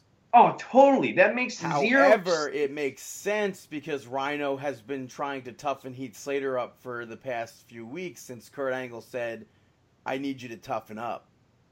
and then he celebrates over him. So he's been trying to toughen up Heath Slater. Mm. I think it makes sense after I went and thought about it. I still don't. Overall, Heath Slater and Rhino versus Titus Worldwide kind of shouldn't have been there. Titus Worldwide has two victories over the bar. Two Well, weeks in a row. was- Should have 100% been in the tag team title match at the Royal Rumble. Well, from what I read, I think that was just a last minute rewrite because I think Enzo was supposed to go through the table. Yeah, apparently Enzo was supposed to be the one in the in the Heath Slater's spot. Yeah, He was supposed so, to take the was up, the 3D. Yeah, listen, hey, And Heath Yeah. Slater, Heath Slater's been in that in that spot before, leading up to Raw 1000. He was facing all those legends. Yeah, But, but, yeah. not not in regards to a tag team. I think But- that maybe maybe uh, what's his face uh, Hawkins would have been better than Slater. I, I don't understand the involvement with the Rhino and stuff though. I think they were just trying to get as much people out there as possible. Hmm. All right, so this APA game, the poker yep, you had you had everybody and their mother in it. Um, yeah, and which which led up to uh Heath Heath Which I- getting uh I didn't even recognize MVP at first. I was like, "Who is that?" It took me Right? a second to, to like register it. like who's this old guy? And But yeah, MVP, Jeff Hardy, Ted DiBiase, New Day were there, Usos were there, Natalya. I wish Funaki was involved. I thought he would have fit right in there, but that didn't happen. But it's a standard APA segment, and that's when they they started to fight because Heath Slater apparently was cheating. And Yeah. JBL goes, "No, we do not fight here. You guys solve stuff in the ring." And I like when they all were coming in and out of the the poker game, they left through the door.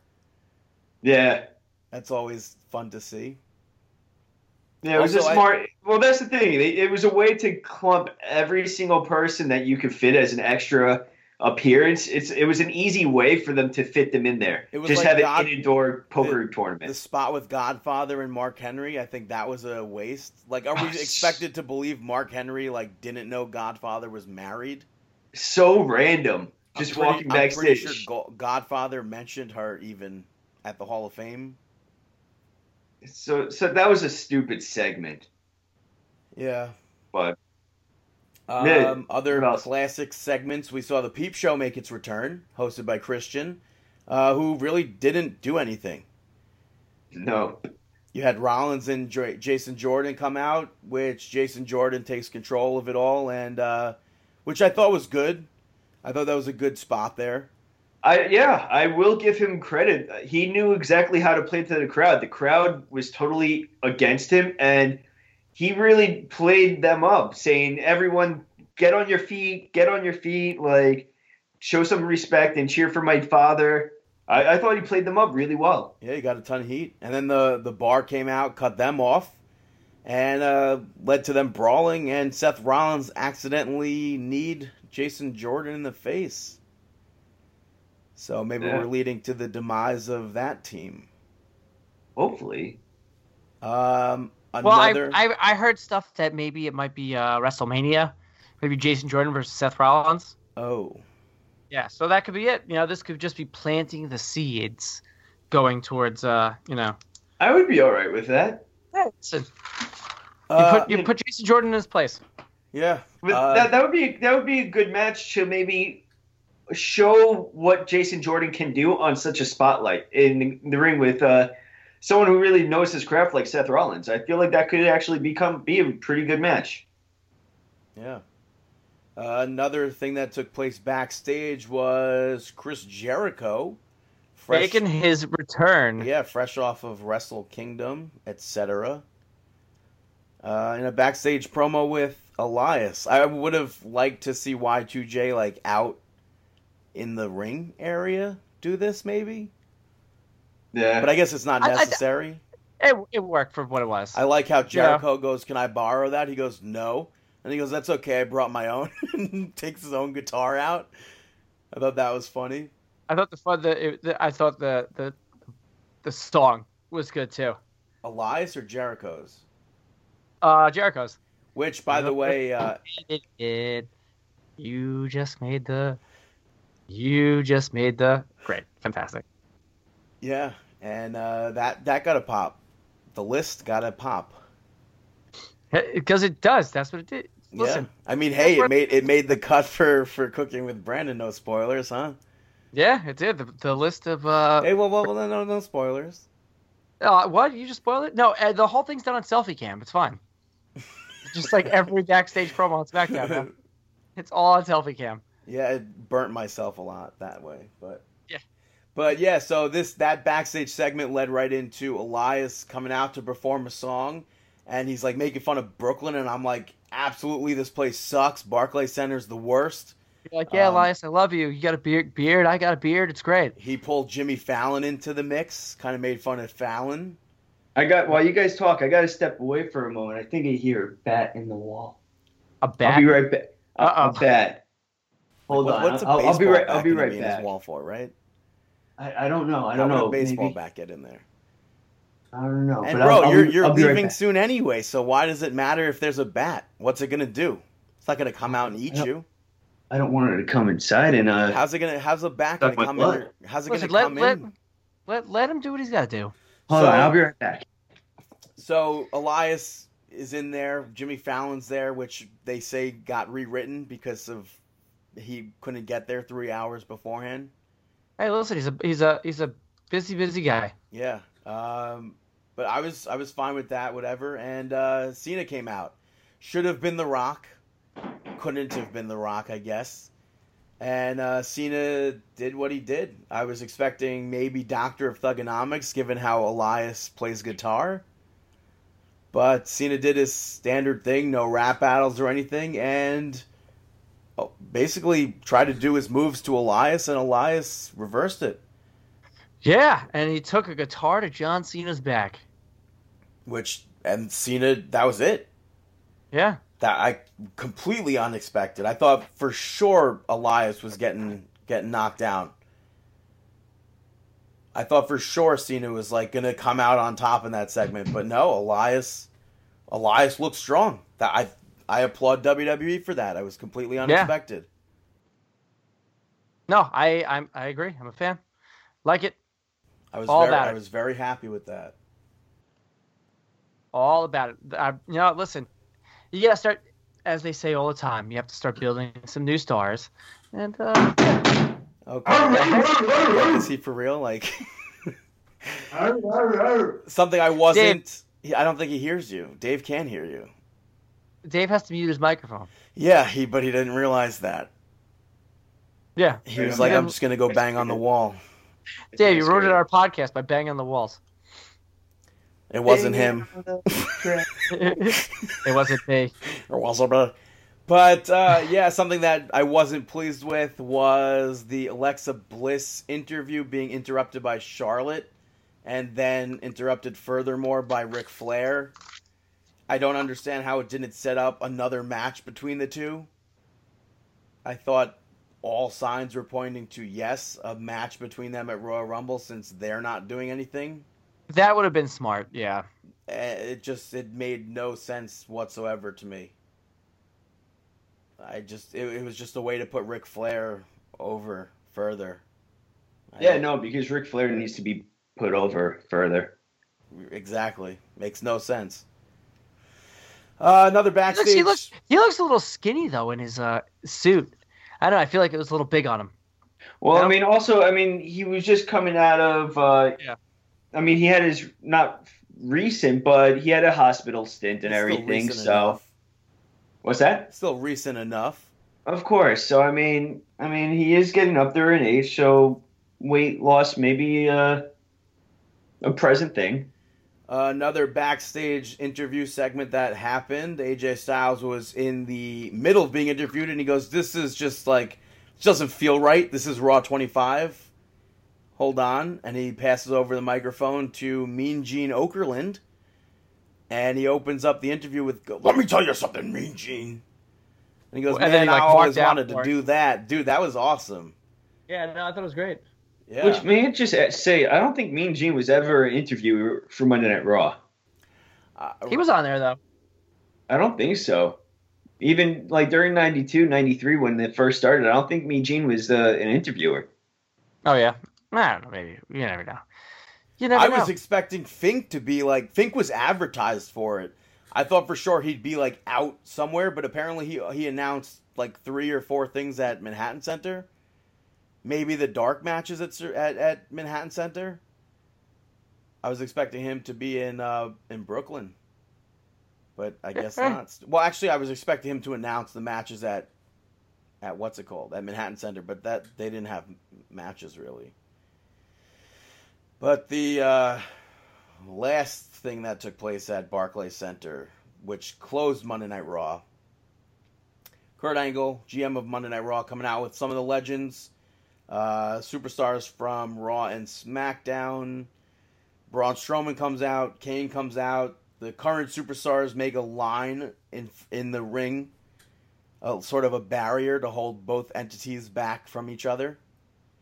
And then Lesnar comes out with Paul Heyman. All hell breaks loose.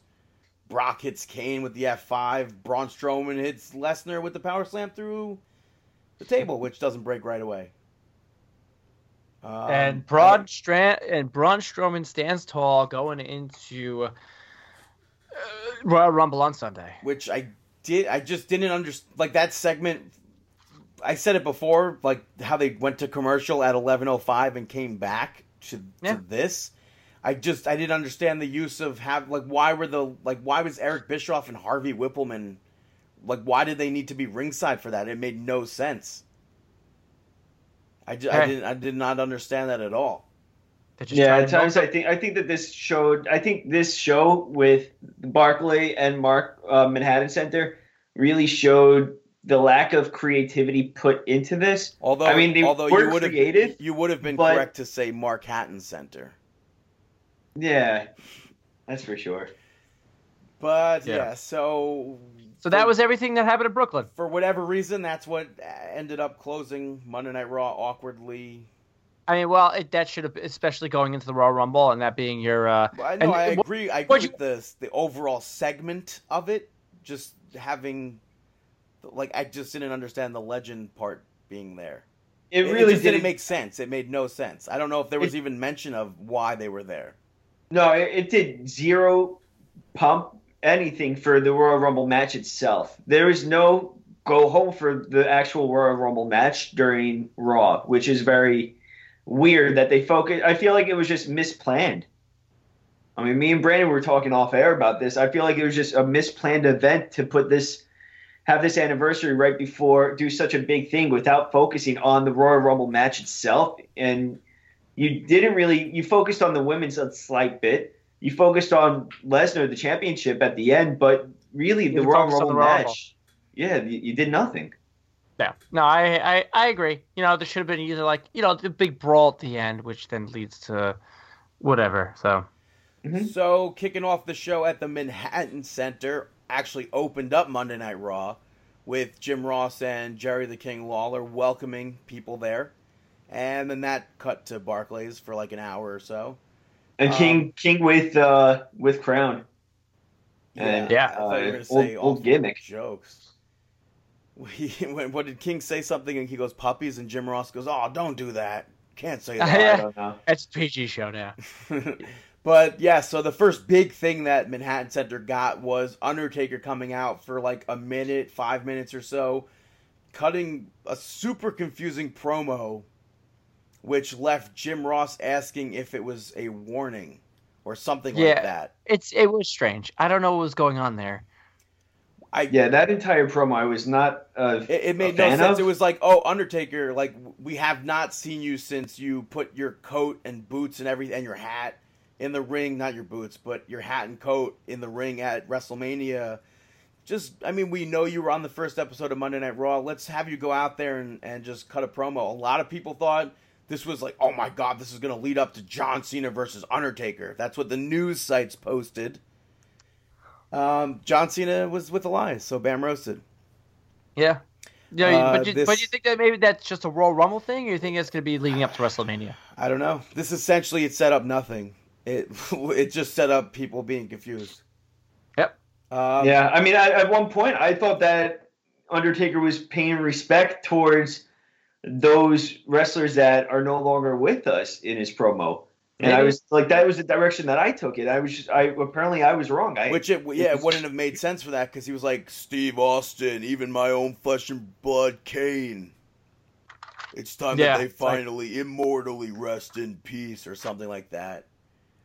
But uh, it was interesting to see like stuff from Manhattan Center at Barclay Center, like to because we got commentary for stuff actually. Nese.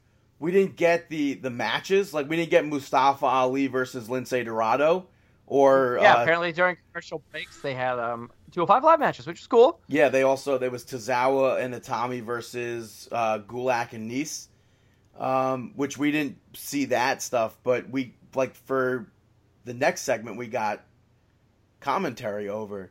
Um, but before we move on to that, when Undertaker came out, people, everyone in Barclays booed. People, Because they wanted him I've there. Never, yeah, I've never seen ones. Oh, oh, Undertaker. yeah. I don't know the last time I saw Undertaker be booed, but yeah, he was he was heavily booed. And then as he was doing the segments and for everything else, like even for like the matches that we saw, it was just dead silent. Like I, I've never heard it go from Stone Cold Steve Austin as like a super loud pop to like absolutely nothing. It, Yeah, it, I- it I sounded like an totally- I- event was over. I, I would have been so furious too. I mean, like I said, uh, I would be furious if I was there, but I totally get the frustration with that. So Bray Wyatt's music hits, and he starts coming out at uh, Manhattan Center. People partook in Barclays, which was cool. Still had their phones out, fireflies lit up and stuff. And I'm like, oh, this is awesome. They're gonna do exactly what I want them to do, Which they should have been. They should have done. which Bray Wyatt would be in Manhattan Center, and Matt Hardy would come out in Brooklyn, and they And then have they'd another laugh off. Wanted that? No, they would just they would cut a promo back and forth like Vince McMahon and Shane did for WCW Nitro, the last episode of Nitro. I thought that that would have been a great idea to incorporate both arenas uh, in this kind of a, a feud, but instead you just had a, a match at Manhattan Center, Which I, was I thought lame. I thought for sure this match was like a like I thought it was like set in stone. It was going to be a match on the Rumble card, but I guess I it would wasn't. It I just it wasn't a match. But they or they maybe did this. maybe it was, and they just maybe it was, and then they realized that they needed to give the Royal Rumble match itself a little bit more time, yeah. so they pushed it to Raw. so um, It was just it was an awkward match. This Bray Wyatt Matt Hardy match. I don't know why they wouldn't have saved it two more months of build, some run-ins and stuff like that, and save this for WrestleMania match. Can, it can we just mention how stupid it is that I, I don't I this is going to be the one time that I ever say this, but I don't understand Bray Wyatt going over on Matt Hardy after the switch of the gimmick and everything. well now they say Because it's a war. It's not a match. It's not a battle. It's a war. So now Matt Hardy's kind of tweeting out broken. So it like people are speculating, oh, he's going from being woken to like essentially he's gonna be broken. well, do they have the rights to it now. So I Whether mean, or not that happens, we have no idea because Chris, what? we're just three fans, blah blah blah. Yeah, we're just three blands, blah blah blah blah blah. This that, and the other thing. I don't think Bray should have went over. I don't think this match should have happened until WrestleMania. He should have had this build, especially with the, you know, the time and energy you spent into Matt Hardy and Woken Matt Hardy and stuff like that. Maybe they just uh, wanted like Matt has wrestled there before. Maybe they just wanted that. stupid. It was stupid. But something else that was stupid was the Balor Club. Wait, no, no, and no. Before DS that, no, no, no, stuff. no. After that Matt Hardy match, apparently Jeff Hardy came out and sang "Obsolete" over there at Manhattan Center. Wow, he they they like really rush people around. I guess how, what they must have had a helicopter or something. getting It- them from I, I don't know if maybe the APA segment was all pre-taped. Could be, could be. I was expecting, I was hoping that they would like some people would pull double duty, like you would have like Shawn Michaels open Manhattan Center and then make his way over to Barclays with DX or something. But the only people that were pulling double duty were people from Barclays to Manhattan Center, it seemed, and that was just to like cheer the fans up for them getting completely shafted. Yeah, I, I really don't think that the Miz or Seth Rollins were originally slated to be at Manhattan Center, and that the uh, they maybe adjusted that once they heard the reaction of the crowd. Yeah. So, like you were saying, the whole Kliq segment was super weird. You had you had Triple H and Shawn Michaels open it. Um, going into the history, I liked how Triple H mentioned Rick Rude. He mentioned Chyna, Good, they Uh, deserved it. and then he brings out New Age Outlaws. They bring out X Pac, uh, who was way over, who was way more over as one two three kid than X Pac. Yeah, Which well, I, he- I thought that th- was cool. Yeah, I agree too. And X Pac goes, Well, obviously we can't do this like for like one night only. Let's do it. Boom. Razor Ramon. I didn't know this because I was at Barclays Center. It was just one continuous feed. They cut to commercial as soon as Razor's entrance, as soon as he came out. So what you guys weren't seeing was Triple H like hyping up the crowd and like they were they were cutting a promo. It seemed. And it comes back from what was commercial and that's like all of a sudden that's when Hall's music starts playing and Hall's like you see Hall like cut my music, cut my music and then go into his promo. Which then obviously by the way, clearly not Razor Ramon. Came out dressed Oh, yeah, it as an outsider. Hey, but you know what? Razor Ramon has more, in the grand scheme of Monday Night Raw, he has more there than Scott Hall does. We're celebrating the 25 Well, why, years. why did why why are you bringing up Razor Ramon though? Was he brought out as Razor? yeah, Yes, he was. he was brought out as Razor Ramon looking like he was about to invade Monday Night Nitro. I Dressed know. like I- an I- when outsider. he came out, I thought that he came out as Scott Hall. No, he did came you out as- not see the the name tag? No, I don't. I don't recall. He even came out to the theme song. Yeah, yeah, I mean, I heard the theme song. Yes, which would like would that mean if Kevin Nash was there, he would have been Nash, or was he going to be Diesel? Or or is he? Yeah, probably. I feel like Kevin Nash in the Monday Night Raw spectrum of things had more going on because then he came back. He had that run where he faced CM Punk and you know. Oh, tore it up. dude, don't even bring that up. That sucked. But like, but, hey, listen. But I'm just saying, I- it doesn't I- I matter if it sucked I or not. Diesel uh, had more of an impact than uh, than Kevin Nash. No, I think Kevin Nash did because especially with the whole Monday Night Wars thing. Well, it's, I mean, Scott Hall was part of that too. I know, but then you have Razor Ramon at Manhattan Center where he, you know, lost to one two three kid who was Yeah. standing in the ring right next to him. Well, Which, you dude, how, had- how awesome would it have Diesel- been if like if Waltman was at Barclays as like X Pac, and then shaved his beard off and went to Manhattan Center as one two three kid? Yeah, because it's.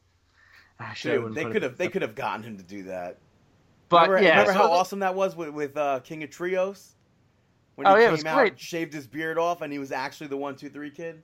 Yeah, against El Generico in the Rated Voladores tournament. It was amazing. Who else was on the team? It was one two three kid Aldo Montoya and Tatanka, or Oh yeah, no, you're thinking about when they were the trios. I forget. Yeah, I think No. I think you're right about Tatanka. But after them coming to the promo, Balor Club comes out. hits the ring. Uh, they all too sweet each other, was a and the huge crowd. IWC Mark moment. Yeah, the crowd starts pooping themselves and vomiting all over because they're so excited and happy. And then the revival comes out. Which, as soon as their music hit, as soon as Revival's music hit, a little knife jabbed right into my stomach, and I'm like, damn it, they're getting ascensioned. And then, and then they got ascensioned. Yep, Anderson and Gallows beat uh, the revival. Two sweets more all around. Everyone hit Photo op finishers, etc. Everybody hit finishers. I, I just I don't under I don't get burying the revival like that. I don't see why that was needed. They should. I still I'm I'm firm. I'm a firm believer they should have been used to to get revival over. I agree, Like big the time. like they could have done the the, the Legends Gauntlet match. They, Yeah. they came Hey. out there like we don't care about the the legends of sports entertainment. We're pro wrestlers, and then they come out and they work with the boss and get and I don't want to say get buried by the boss, but they get exactly what happened with the Ascension. Because Dude, it's look- it's it's more of a. Uh, okay, Dave, go. Sorry. No, no, no, go for it. It's more of a nostalgia thing I get that. in in that in in that aspect where it is building up stars. You're trying to remember the past 25 years of everything. So you want to keep those old stars, you want to put them over because they helped out the grand spectrum of Monday Night Raw. From going on forward, maybe the revival just goes on a tear through the tag team division. which probably So- won't happen. But it's like when Miz came out and cut his promo against the Kliq. He goes, "Every single one of you are the past. None of you have championships. I'm the champion right now. Like I belong here. You guys don't belong here." If you want to talk about pushing people and everything, some people you could also see this as a passing of the torch to the Balor Club, uh, with Yeah. the two suite and everything Well, like to that. So Balor it- Club, but like exactly. So instead of instead of pushing the revival, they pushed Balor Club, which, which is didn't which really probably need that push. I was gonna say probably is not leading anywhere. They don't do three man groups or anything. But- not like Gallows and then that's what- Anderson are New in Day the tag did. team championship match at They do they do New Day. yeah, but like they don't have like titles Is for it or anything. But it, didn't I mention this like yeah, two we weeks went, ago? Yeah, we went over that about Yeah. who Yeah, but they don't they don't three need to like the new- share a title. They could have Anderson and Gallows go for the tag, and then But Balor what, go what, for I'm saying title. is that they're not. They didn't. It led to nothing. all right, but give it We, time. we had the the most awkward ending in such a long time for Monday Night Raw last week, where Finn Balor was just like, eh, you heard commentary leaving. You literally heard commentary take off their headsets and leave. He all right, we'll give it for give five it time. minutes and Give the Balor nothing. Club some time. And then Finn Balor shows up perfectly fine on Monday Night Raw to two sweet everybody. Give it some time. Let the Balor Club play out. But it, I think that this Manhattan Center stuff is such a sham. If you look at the time listings, uh, overall they had about seven to eight minutes of TV action. Yeah, but you have to understand something. It's it's I'm going to say an inflated number of 1300 compared to 13,000. Realistically, it was probably somewhere around the lines of like I think, 800 people. yeah, but even even still, You could- you could definitely might see- Yeah, but you're when you're paying to see the 25th anniversary of Monday Night Raw. Uh, yeah, you Yeah, have your but nothing was advertised. Nothing was advertised. That's what I wish that, Yeah, even me going even but even me going to Barclays Center, I was like I have no idea what I'm like getting myself into. I don't know what to expect. I assume but Steve Austin will be at Barclays. you don't need anything to be advertised for this. What do you mean? Like, In- what do you mean by se- but in that sense, clearly you're you're you're going against what you just said because the people at Manhattan Center were pissed off. They have every right to be pissed off. They, it's, I mean, WWE, I'm saying, should have advertised what you'll be seeing. Come see Oh, DX no, I- I disagree at with Manhattan that. Center. I, I disagree with that. They had to advertise who was going to be at what place. well, because then but- you would have but I- known what's what's what. I no, I, I don't think that that really makes a difference because No, but that regardless, time that that's time 15. that WrestlingTees.com time marking out. time list that you saw purposely excludes everything else. I They I disagree. saw. I mean, Bam roasted I like that you could have you could have cut down on the APA spiels, and you could have given Manhattan Center another live match. I mean, Realistically, yeah, you could have. they they But did they get so- they did get matches though. They were just cruiserweight matches, which is like Oh my God, they got a Um, a 205 house show. It, that's amazing. which it's like I that they should have never put the 205 live guys in a situation to be like that when they're trying to build up the division. Dude, that's Well, now it's it's more of like a rebuilding now, especially because they had they had a good thing going with the whole Zo Train stuff and stuff like that. Now, Which, just by the way, general manager, who's it going to be? Up until this point, Kurt Angle was basically the general manager since the cruiserweights are exclusive to Monday Night Raw. I guess not. it's gonna be Hurricane. Hurricane's coming back, guys. You think so? It's probably Rockstar Spud. Yeah, it's probably Rockstar Spud. Yeah, I hope for Rockstar. But talking about a Rockstar, SmackDown was pretty. uh Thank you, Having Dave. 'cause I think I, uh, I think we, I think we beat I think we beat Raw 25 into like the the a, a juicy pulp. Yeah, about. But let's off talk about SmackDown. Yeah, kicking off. Let's with uh, something. Something kicked it off. Daniel Bryan, Cammy. maybe. It was No, but- Cammy. It was it was Cammy. Cammy. What did let's let's let's let's take- Mr. No Notes, right? That we forgot. We forgot. He took the reins and then he goes, "Oh, by the way, horse run free." You're free now. So, Go. But Kevin listen, Owens and Sami Zayn open up SmackDown. Well, no, listen, no- I was gonna say let's take Cammy and put them on the back burner for now because Dave talked about rock stars. Okay, yeah. so you want to talk about rock stars? You want to talk about Shinsuke? Yay! Nakamura. Oh man. Um. Anyway, Shinsuke Nakamura. Um. He had a little bit of backstage promo with Baron Corbin, which then set up a match between the two of them. Solid, you know, match. I feel like, you know, they they work a lot together. On SmackDown because they're two of the top guys. Uh, this match went to a no contest because Randy Orton came out of nowhere and hit a killer RKO. Yeah. Nakamura is sucking it up. What do you I, mean? he has not hit his and his New Japan stride yet. I he has You not- know what? Edge was talking about that on the uh, podcast. He's like, you saw glimmers of it, Mhm. but you haven't seen him to his full thing.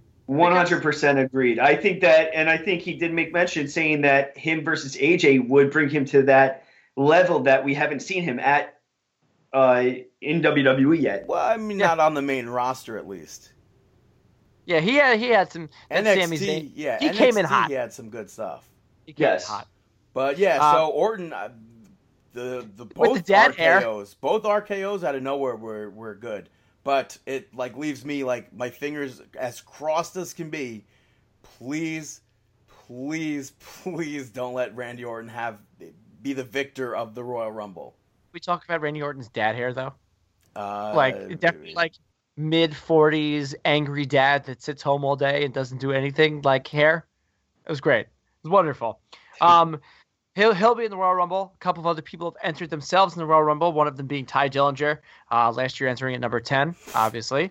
Uh, this year, who knows where we'll go. Uh, and all three members of the New Day have entered the Royal Rumble as well. So Yeah, another Kofi, Uh, you'll get you'll know you'll get another great Kofi spot. Um, the New Day, Which uh, last year I was disappointed with how he how he was exited from the match. His his save was awesome. Do you remember it at all? I'm sorry. He goes over the top rope and and I think it was I might have been like Jericho tosses him over and he rolls right up onto Big E's shoulders, and then he oh. Big E parades him around the ring and like they celebrate or whatever, and then he just like off camera got eliminated. Okay, I I don't don't. remember. I don't, I don't remember it. I'm sorry. Well, what match do you want to talk about?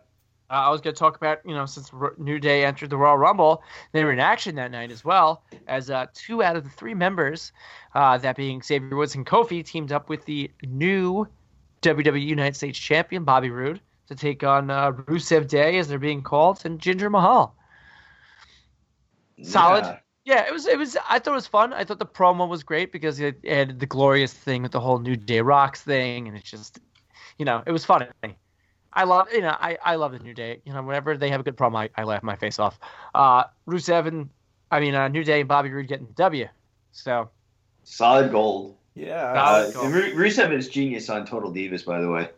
I, I, don't- I don't watch. I don't watch Total. Dude, Divas. he's he's he's he's amazing. He's like mowing his lawn in his underwear, and then he's doing his barbecue completely in the nude to try to make a point to which uh, is Layla. super super dangerous, and it's Lana, not big time. Layla. Yeah, same thing.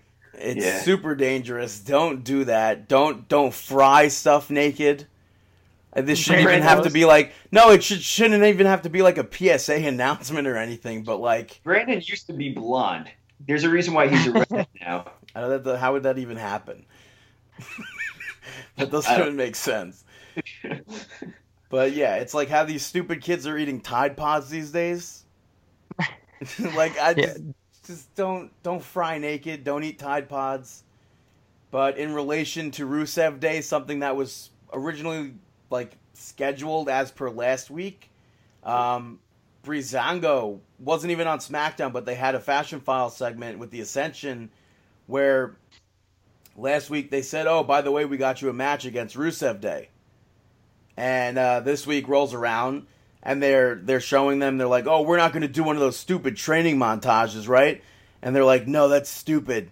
Psych, and like turn into the camera, and it sets up a training montage between Breezango and Ascension. yeah. And then that leads into them being like, "Oh, by the way, there was never a match with Rusev Day." So I think I think that was quite possibly one of the best things on SmackDown, and it wasn't even on SmackDown. I, I enjoyed Mm. that. You had some women's action on SmackDown. Naomi defeating Liv Morgan, which then led into the same thing that happened on Monday night. Which it's Uh, like you, you would think maybe they could do like something like I, I mean more people were involved doing like finisher finisher like toss out toss out type of thing, but like surely there had to be another way to like enforce the Royal Rumble. Yeah. I mean, listen, you had doing Charlotte you had Charlotte come out and cut a promo that I thought was awful.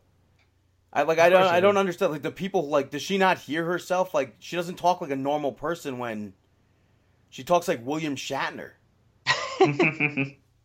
She's like you want a match against me at Yes. WrestleMania and it's like I, like people have to hear it. They have to. Have to. Have but, to. Have to. uh, have to. i- in regards to the Royal Rumble, the You keep women's saying you Royal keep saying regards. I think you're gonna say regardless. That's six. five, Pro- maybe seven, fifteen. No, I, th- I thought said. Dave Dave said. I don't know, but pro.com slash marking out. Stephanie Someone that definitely needs to do some more Stephanie promos. McMahon. Chad Gable. Stephanie McMahon. Chad Gable needs to Stephanie do so McMahon, many Stephanie more- McMahon. Stephanie McMahon is doing the commentary for the Women's Royal Rumble. I was gonna Yeah. mention that when we mentioned the Royal Rumble in well, our prediction. thought we were talking about the Women's Royal Rumble. so Yeah, who cares about that? But. Chad Gable needs to do more promos because He's awesome. He still really is. nothing great. nothing going on over there though. I mean, good in the What are you ring, but about? no what do you gimmick. mean nothing? Chad Gable and Jay Uso are about to tear it up at the Royal Rumble. Might even be the match of the night. Usos versus Gable and Benjamin in a two out of three falls match. This match had me so excited for the Royal Rumble. Yeah, no. Yeah, I, I thought- hope- I hope think none Chad of them- right in the ring. I hope none of them end up in the Royal Rumble. But I am pumped to see this tag team match because I mean the Usos have been killing it since they came back, especially their work with New Day. And Yep. now we're getting a chance to see Chad Gable and Shelton Benjamin like do work. We've seen nothing from Shelton Benjamin since August up until this point. And it's Yeah, but what I'm saying, yeah, you can't discredit what they're doing in the ring and how great it is. But I think that they their promo list. When was the last time you heard them cut a, was promo on them? I think it was last week that they did it. Was it good? It was decent.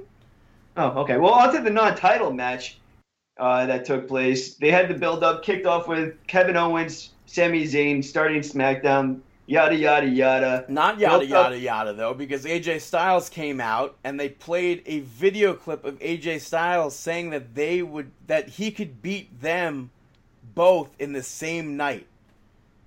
And they were like, "Put your money where your mouth is," and he's like, Daniel Bryan comes out, tries to be like, "No, this isn't happening," and AJ's like, "No, just let it happen. Give them the matches," and so he did. AJ Styles So- picked up the victory first over Kevin Owens, which was a quick match. He ends up getting injured.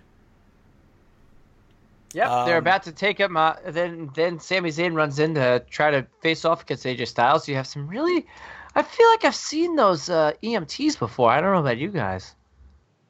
Yeah, you got Yeah. Johnny Clash, you got Kip, and VSK Which- over at uh, Create A Pro Wrestling. Go check them out. like obviously they were told what to do, so it has nothing to do with them. But those EMTs were awful. But now, why it was Kevin? Why are we going with this Kevin Owens got hurt thing? It doesn't matter why. Why did it take the EMTs and ringside doctors forty minutes to put Kevin Owens on a stretcher? Because he's a big boy, Brandon. What, that, big what does that mean? That's that has But what's to- the point of the Kevin Owens injury? I don't get it. But it it led into It's Sami Zayn. into- because Sami Zayn, yeah, Zayn picks up the victory over AJ Styles, which is completely unexpected. Because Everyone's AJ thinking it's two on one.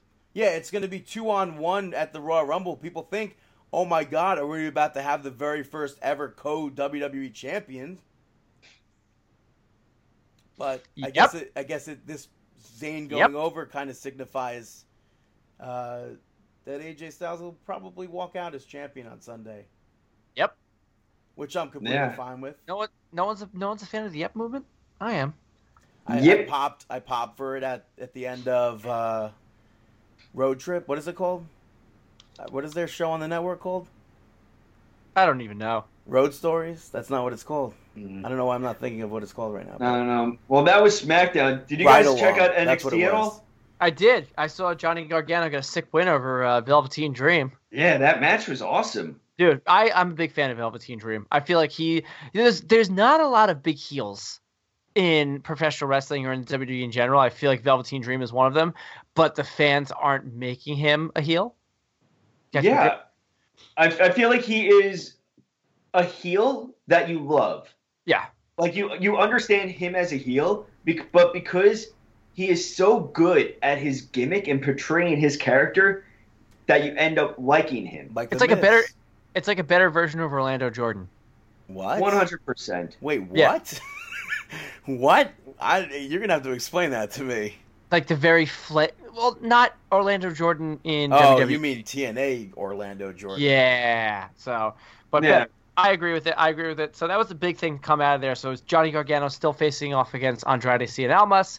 Nice little And- stare down. Johnny Gargano holding up the title at the end of it. So that was Yeah, good. and it and it's let and it also set up uh, Velveteen Dream to take on Cassius Ohno at the uh, well, that didn't.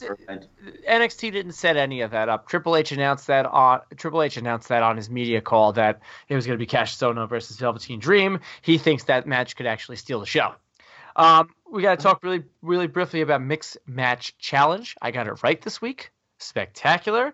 Uh, I think as expected. Which know, we got- should we should sorry to cut you off. We should have Dave say it to see if he can do it properly. Which To say mixed match challenge because it's very difficult to say. So you're not right, gonna ready? Even, yeah. Yeah, all right, ready. I'm been ready. mixed match challenge, mixed match challenge, mixed match challenge. Nah, There we go. we're All out. right, Anyway, as expected, uh, Asuka and Miz defeated Biggie and Carmella, who I think are my were my favorite team because they got matching attire. Yeah, what? It was like that was a nice step. Miz also with a throwback gear. Yeah, That was a super old gear of his. yeah. I mean, it was, but you know, you, you I pop, expected it. New Day put pancakes on top of Corey Graves' hair. Yeah, I, I think you could put anything on top of Corey Graves' hair. The amount of Beth, uh, Beth Phoenix goes, "Wow, I didn't think it was possible to make your hair look any worse." Bam roasted on him. So yeah, that was that was mixed match challenge. It's a, But, a nice here's the little thing. Here's the thing, though. It's now two, nothing. Monday Night Raw to SmackDown. Yeah, but you'll see the next two matches be SmackDown matches. Yeah, probably. Yeah, Um, probably. This upcoming weekend, uh, we've been talking about it. We got Takeover taking place. Yeah, NXT we- Takeover Philadelphia at the Wells Fargo Center in Philadelphia, Pennsylvania.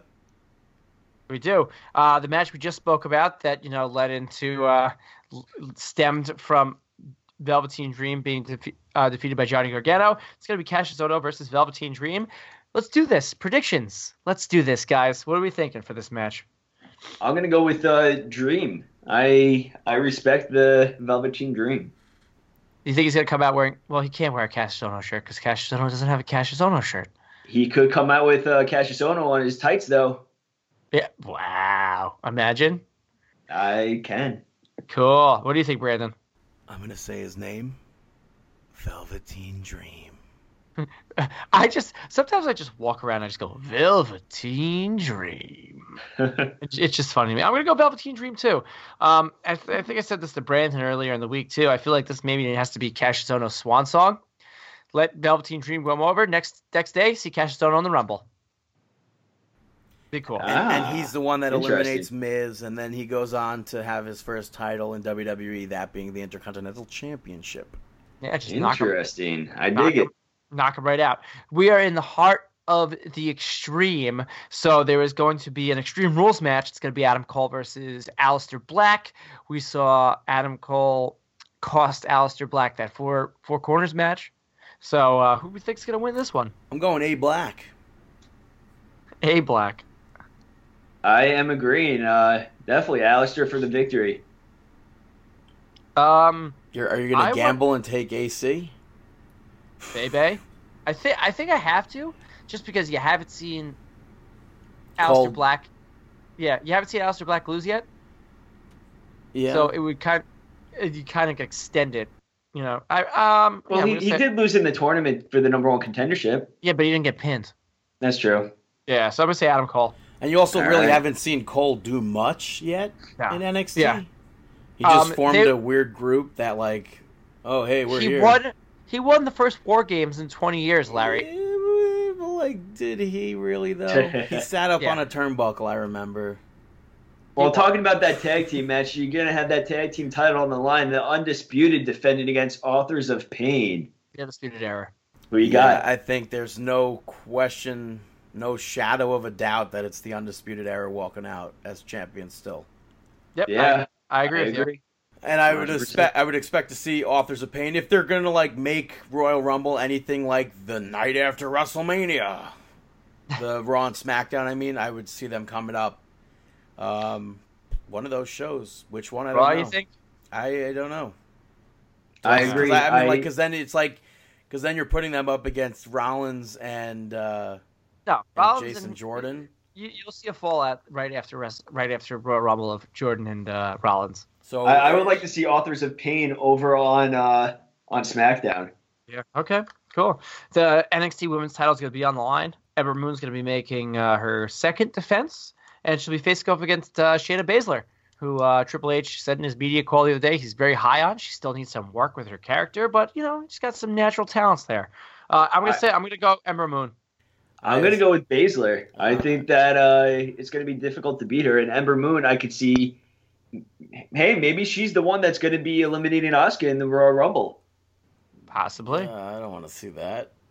Oh, me neither. I'm, I'm going to say Ember Moon here, though. I'm going to say she keeps the championship. Um, in the main event, we have the NXT Championship. Andrade Cien Almas defending that title against Johnny Gargano. There are so many possibilities here with the outcome. Um, like Almas keeping the title because of a disqualification with a returning Tommaso Ciampa taking out Gargano, or like Gargano wins this and then gets taken out by Ciampa, or Tommaso Ciampa just doesn't uh, appear. Yeah, there's and then there's you could also toss in Candice LeRae. Will she appear Yeah. and I'm, influence this outcome? I'm going to say Johnny Gargano. I'm Really? gonna I'm gonna stick with my hope that Cien Almas isn't like sort of a paper champion, and go with him, even though it's most likely going to be Johnny Gargano. Really, the both of you thinking of that? I, I, I, mean, am- going I'm going with with Almas. Yeah, you're going with Almas. I mean, I'm going to go with Almas, but I also I mean, look at the last time they faced off. Uh huh. like people like they thought There's a- oh this but there's is a- for sure how is Almas going to defeat Gargano and then Gargano he- lost No, he yeah, because he threw in the he threw in the shirt. This is Johnny Gargano's now, re- and then you saw Johnny Gargano went on a losing streak after that. This is now Johnny Gargano's redemption. right so that's where I could see him winning but I'm going like I'm going against what I think is going to happen just to say It's Andrade it's Cien funny. I it's funny. I I can't see the outcome of Gargano winning at all. well, well, Uh, do you do you see interference or something by Ciampa Yes, 100. I do see interference by Ciampa as a possibility. Um, I see that more than Gargano actually winning. Yeah, Uh, I, I don't know. I feel like you can't have two, you can't have your entire show being taken over by heel champions. You know, because we I think we all know that you know AOP is on the way up to the main roster. Um, you, you can't have it just be Andrade Cien because then yeah but I mean that's not every single champion is a heel that's you Yeah. that's you well, on NXT on NXT, you're gonna what are you gonna have Andrade Cien Almas be your heel your heel uh, NXT champion, and then the Undisputed Era be your Uh, heel tag team champions. Plus, Yeah, got- I mean, well, well, well, I- I, I- mean, you have think you what's could totally I don't know do what's that. when you have. There's only three champions though, so it's like what's wrong? Ember Moon is still a face. that's right. That's right. Well, you yeah, know, Ember Moon, and then I mean, hypothetically, if you ever have Adam Cole win that championship and that's the undisputed thing, as well, but, I that, mean, but that's the thing. You're gonna have Adam Cole face against Andrade Cien Almas. I mean, that's yeah, why not? I, I think is I think it totally works in NXT. I, think that you could do I- heel versus heel without a doubt. But in the main event roster, I don't think, especially with the WWE writing wise, they you want that face heel. Look, we're not we're not going to know though until we get to the Talking Stick Resort Arena. next year. All right. Speaking no, but seriously, we won't we won't know until we get to New Orleans, which is probably. I mean, it's also a stupid name, the Smoothie King Arena or Center. Well, what's I the what's the arena for Royal Rumble uh, on It's the Sunday? Wells Fargo Center, still Philadelphia, Pennsylvania, just like NXT Takeover. Um, well, there's like, I feel like there were way more matches last year announced. Maybe that's not even the case. I don't know. But Yeah, you got let's the say- let- SmackDown Tag Team title on the line. Best two out of three falls match. The Usos taking on Chad Gable and Benjamin. I'm going to go with Gable and Benjamin on this. I think that they're going to take it. Hmm. That's a difficult one. Let's also keep in mind there was that Jay or Jimmy uh, that incident over the weekend. Yeah, but that that didn't. I don't think that's going to affect it. I don't know, but I think right now would be a smart time to pull the trigger on Gable and Benjamin.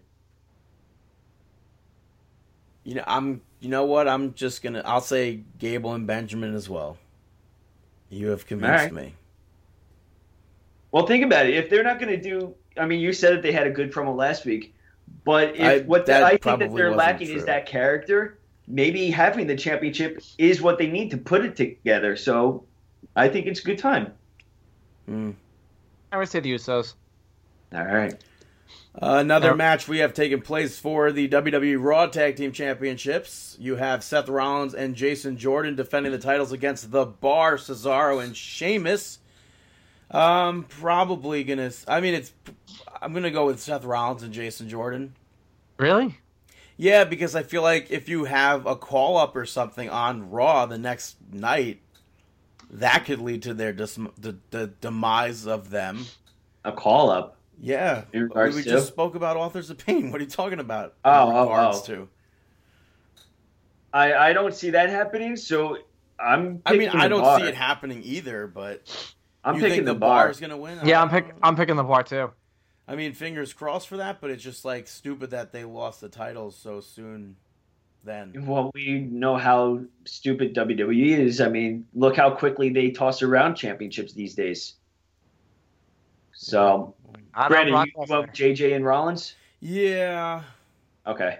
Yeah. Also, I, I'm like, are we gonna see a kickoff show match? Are we gonna see Usos and Gable and Benjamin on the kickoff? Probably. It starts or- at seven o'clock now. right. So like, but that's what time the actual pay per view starts. Then there's Yes, a more- there's a kickoff show at six. So that- And there's so you're gonna have six matches for four hours. That's what I'm saying. Like, you gotta, you, there's gotta be. I think I mean, that they're figure going to be each putting Royal a lot Rumble of they're time gonna give an month. hour or two or something. Yeah, I, I think that these Rumble matches are going to take a lot of time, Yeah, and right. which I appreciate because maybe that's what they need. Um, so another match: Brock Lesnar defending the Universal Championship in a triple threat match against Braun Strowman and Kane. I'm gonna say Brock. Oh, I thought you were full on for Strowman.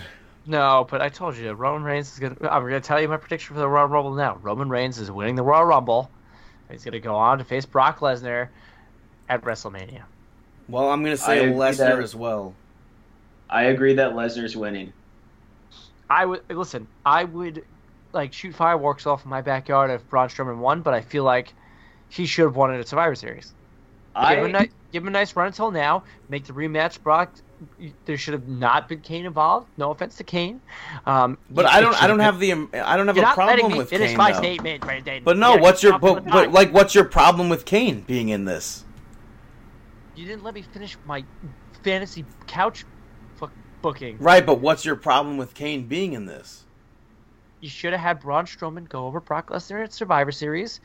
You know, let him do his let him do his thing, and then now Royal Rumble should have had the big rematch: Braun Strowman versus Brock Lesnar, and Brock Lesnar wins the title back. That's what it, that's in my mind. That should have been. I have no problem So- with Kane whatsoever. Yeah, maybe you should have had Kane. What was it? When was the what was the December pay per view that they had? December to dismember. Yep, absolutely. It it was uh It wasn't TLC. It wasn't. I don't Clash- know. But you know, whatever December pay per view they had, it was Clash of should- Champions, which was SmackDown, It was SmackDown. But and then Survivor Series, which was I, I, I totally disagree. Like, I mean, I know everyone's saying Roman Reigns is winning the Rumble and you're going to get him versus Lesnar, but I'm still hoping that Strowman will lose this match and maybe he gets injured or taken out on in this match or or he get he loses by DQ. Maybe he Yeah. hits Lesnar with a chair or something, but then he entered the Royal Rumble at number 30 to win it. I don't want anybody That is doing. my Mark dreams. I don't want anyone doing double duty at all. I, Especially, I I, feel like there's so many people announced for the Royal Rumble as is That, that's because you have high hopes for a lot of mysterious people. I have to tell you though, um, I'm sticking with Brock Lesnar, but there's a possibility that Kane becomes champion, the Universal Champion, and the Royal Rumble is won by the Undertaker, and WrestleMania 34. ends Where are you getting Did you just create this in your video game the other day? Kane He versus did.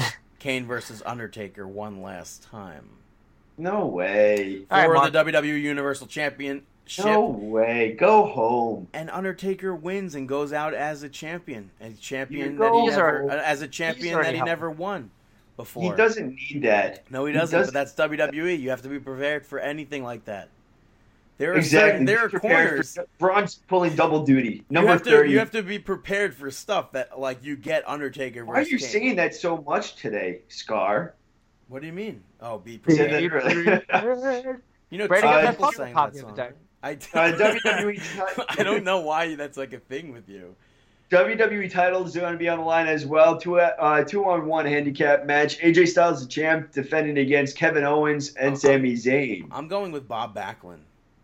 Bob Back. I'm just kidding. I'm going with I'm going with the the house that round the round the mouse or whatever. What is this saying? The face that runs the place. Yeah. What does it say? Yeah, you got it. I'm going with AJ Styles as well. I'm going with AJ as well. Brandon, who'd you want in the uh, SmackDown Tag Title match? Usos or Gable and Benjamin?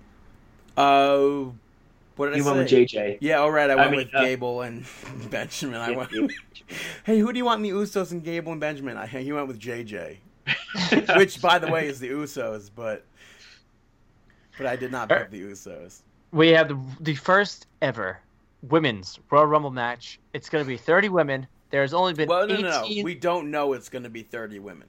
It's going to be 30 women, Larry. The fact, the fact that they keep just saying like, "Oh, I'm entering the women's Royal Rumble," or "I'm entering the male's, the man's Royal Rumble," or whatever they're saying, the men's Royal Rumble, kind of makes me believe there might be a big boo moment where a male enters the female Royal Rumble, or something like that. Again, it's WWE. You have to be ready for anything. You cray. Yeah, you're crazy. No, That ain't honestly, you really, there you can't. You have to expect everything. No, you don't. All right, But- I, I wouldn't. I wouldn't mind seeing James Ellsworth in it. hey, Oh, James Elford. James Elford's back on the Indies. He got a tombstone pile driver from uh, Pete Dunne the other day. But dude, Yeah, seriously, so- James so Ellsworth. that he's back James on the Ellsworth won the very first ever women's Money in the Bank match. Yep, so, he did. So Steph McMahon's going to be on commentary. Uh, Ronda Rousey apparently came out the other day saying she's going to be in Colombia filming a new movie with Mark Wahlberg. So Which- you could probably We freaking know what Wait. that means. she's not going to be there. Or you know, Fabian. Mary, you gotta be Fingers- you gotta be ready. You gotta be prepared for everything, right, Brandon? Fingers crossed that Ronda Rousey does not show up at the Royal Rumble. Um, Amen to that. I still I'm a firm believer that Beth Phoenix and and Karma should 100% be in this Royal Rumble given their There's history only- with it. There's only 18 of 30 entrants right now in the Royal Rumble, Yeah. the women's Royal Rumble. you have to expect some NXT people to be featured.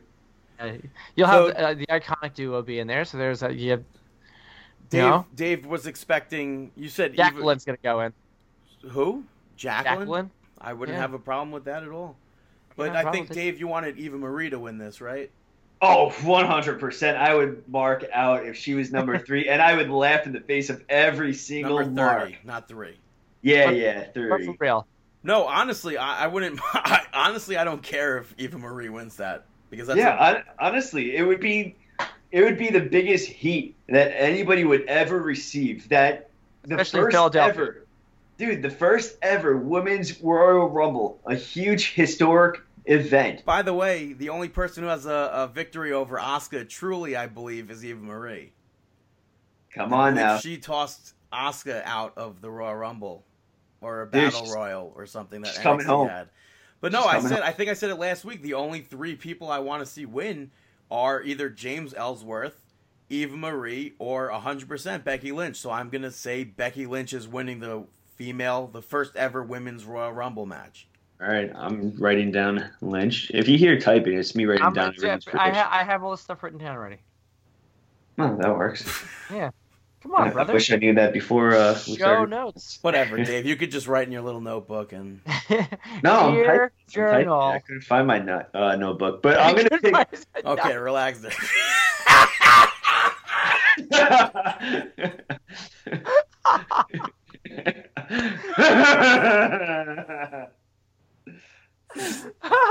Okay, so number one in the. Oh wait, do we all say who we want to win the female Royal Rumble? no. no, I'm going Nia Jax.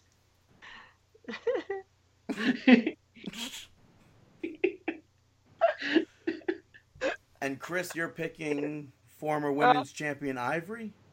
Yep. Right to censor Ivory though. nah, I don't know who we're gonna. We're gonna just pick Oscar. Okay. Uh, Which All is right, like so- that's like the smartest choice because it's Asuka. She's an undefeated streak, even though there are those asterisks. Yeah. Um, then we have a 30 man Royal Rumble. Uh, obviously, the main event of WrestleMania or the very first match of Ro- of WrestleMania. Who knows where the spot on the card is? But uh, Sorry. Let me- I'm hoping entrant number one is Elias, so he gets to play guitar. And then number two, I hope to be somebody big, some some like. I mean, we, we saw a It's gonna, setup. it's gonna be Kenny Omega. No, I mean we saw a setup at Monday Night Raw with Jericho. Jericho is always a big surprise entrant. Fozzy is gonna be touring in Oh. France that day. Mm, Yep. Isn't that Look at the- Royal? No, isn't that WrestleMania? No, it's Royal Rumble. He leaves on the twenty. Yeah. I thought that was WrestleMania that he's booked for. Definitely think No. it's WrestleMania. Keep in mind, guys. Keep in mind. I know that you were talking about the Miz and stuff earlier. He may miss WrestleMania. Oh, Slight for- chance for due what? to pregnancy. Uh, Yeah. Mar- Maryse is due to uh, give birth um, WrestleMania around WrestleMania weekend and stuff. So keep that in mind. Wow. I guess I was wrong. Yeah. What? January 28th, they're booked in France. I, t- I you don't listen to me. But also April, whatever they're booked, they're booked in in New Hampshire. Well, Dennis Stamp is not booked in this match, but Brandon, who are you picking for the men Royal Rumble match? Brandon Dennis Stamps had been passed. That's So- funny. No, it's not funny. I, Okay, Brandon, who are you picking in this match? Brandon? Um, I'm saying Ziggler. Ziggler. I'm. I've got hope. H O P E hope. I'm going with Zig Ziggity Zog. Zig Ziggity Zog. All right. Well, I am going with Braun Strowman. And Chris, you're you're going with um, Robert Reigns. Roman Reigns for sure. Reigns for sure. You don't want to go with like a dream. Who do you want to see walk out? I mean, I would like to see Shinsuke Nakamura, so it could be Nakamura versus AJ Styles, but they wouldn't make that the main event of WrestleMania. That would be like your hour three match, and then they put a women's match, and then they put That's Brock why- Lesnar versus Roman Reigns. That's why Reigns. Miz wins the Royal Rumble and goes on to wrestle Brock Lesnar for the championship and wins. Unless and then he's and then he's an intercontinental champion and the universal champion at the same time. And this is wrestling. Maryse. Sorry, this is wrestling. Wrestlers miss their family stuff all the time. Well, I think that if you do AJ versus Nakamura, you don't necessarily need Nak to win this if you have a Raw guy win. So if Braun wins, you can still have Nakamura versus AJ set up. I still Okay. would assume since Raw has the Elimination Chamber match that a SmackDown superstar is winning the Royal Rumble. So keep that in see that. mind as well. Because the Elimination Chamber could always set up for like, oh, by the way, the Elimination Chamber match is on is a title match. Yeah, Has that has that come into play a lot with the Like, pay-per-view last- ones? last year. Last year, Bray Wyatt won the championship in Yep, the Elimination. Chamber. Then who do you face at WrestleMania? Orton, it was awful. Orton. Remember when Oh, they had right. the uh, the Oh, like, yeah. bugs and stuff were on the ring? Yeah, that was cool. That's- I like Randy that. Orton won the Wrestle the the Royal Rumble last year. So That's I guess right. that throws out what I said. Yeah, well, only time will tell. I think we're all going to be wrong in the men's battle royal. I mean the men's Royal Rumble, but uh, I, I gotta say, I do, I do like the three of us did pick totally different people in both of these Rumble matches. yeah, I I, agree, I agree. But only time will tell, and we'll Dude, uh, like, but- find it. What if Zack Ryder wins the Royal Rumble? They should just have it come down to him and Ziggler. I'll, I'll cry. And then they could just both agree to jump out at the same time, like Lex Luger and Bret Hart. Uh, it was Shawn Michaels and Bret Hart. Mm, mm, The Lex and Lex and Brett what dumped was each other at the same time. that that and then they became co-winners of the Royal Rumble, right? Yeah, because that set up WrestleMania 10. No, Yeah. No, WrestleMania, WrestleMania. ten. It was WrestleMania like eleven. No, it was WrestleMania 10. Yeah, the MSG. In because that's 94. when you had um, Luger involvement with ever with like Zuna, I think, and Yeah. then you had Brett versus Zuna too. Yeah, can Or no. Just say yeah. that was no, it WrestleMania was, nine. No, it was WrestleMania 10. Yokozuna was Yeah, the champion, defeated Lex Luger via disqualification. Mr. Perfect was the guest referee, and then Mhm. Bret Hart defeated Yokozuna, became Okay, yeah. the champion, and get and the guest ref for that match was Roddy Piper Yeah, no, it was 10 at MSG. at Madison Square What? Garden. Yeah, so that is Yeah. our predictions. Hey, Dave, shameless plugs. Shameless plugs. That's right. It's time for shameless plugs. Uh, go follow Jonathan at Mr. John Faust. Yeah. Also, um, on February 3rd, I think everyone in uh, California should go check out Santino Bros. They're going to be putting on an event in Bell Gardens, California. Uh, so much talent there. You're going to have Tyler Bateman challenging the champ, Douglas James, and so much more. So make sure you go check out uh, Santino Bros. You can go visit them on Twitter at Santino Bros or SantinoBros.net. Um, also, just because with Manhattan Center and everything, I'm going to give a shameless plug to the uh, first event that I went to. Well, second event, being at the Manhattan Center. Chris, did you ever go to uh, an event at the Manhattan Center or no? I went. I went to several events at the Manhattan Center. You were Well, with me. WWE wise, Raw. You were with me. No, No. I, I, I It's funny. up. I just I just found out recently that I went to the Manhattan Center for with Dave to Ring of Honor. I didn't remember. So did that. I. Yeah, but we didn't go to the same show together. I probably didn't. But let Dave talk about his uh, shameless plug. Oh, for his event. yeah, no, He I was asked just us gonna- questions. yeah, I, I was He just going to me mention. question. I, I'm Chris. talking to both of you, both of you. No, no, no fighting during the shameless plugs. This is a uh, positivity uh, segment, Yeah, Bert. but Oh,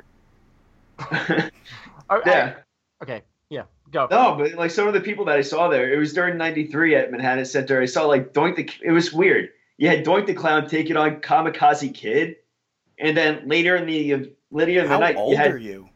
yeah, you had Doink versus Kamikaze Kid again. For some reason, they faced off twice. Maybe they messed It- up a pre-tape or something. Was it Raw I- or was it just a regular event? Yeah, Was it it was Raw. Superstars? So then it might it might have been. What does that even mean? It was Raw. I think Doink versus Kamikaze They Kid. they probably messed up a spot and they needed to redo it. Yeah, that's the only thing I could think of. They messed up a spot and had to redo it. But some of these matches I barely remember. But the one I definitely remember was the main event was Jim Duggan taking on Shawn Michaels for the I think it was the IC title. Oh snap! I just had a flashback of you showing me this in your in your parents' bedroom on VHS.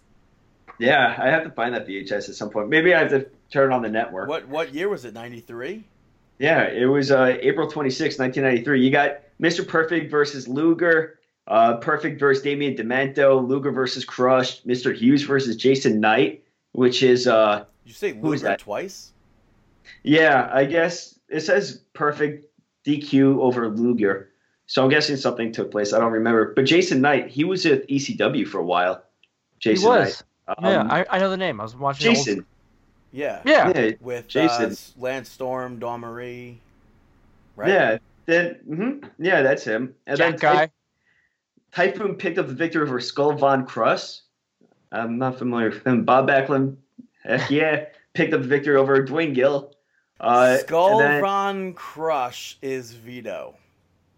Vito. Interesting. So I saw Typhoon defeat Vito. Head Shrinkers defeat Jay Sledge and someone else, and then Kamala defeat Rich Myers. Interesting event.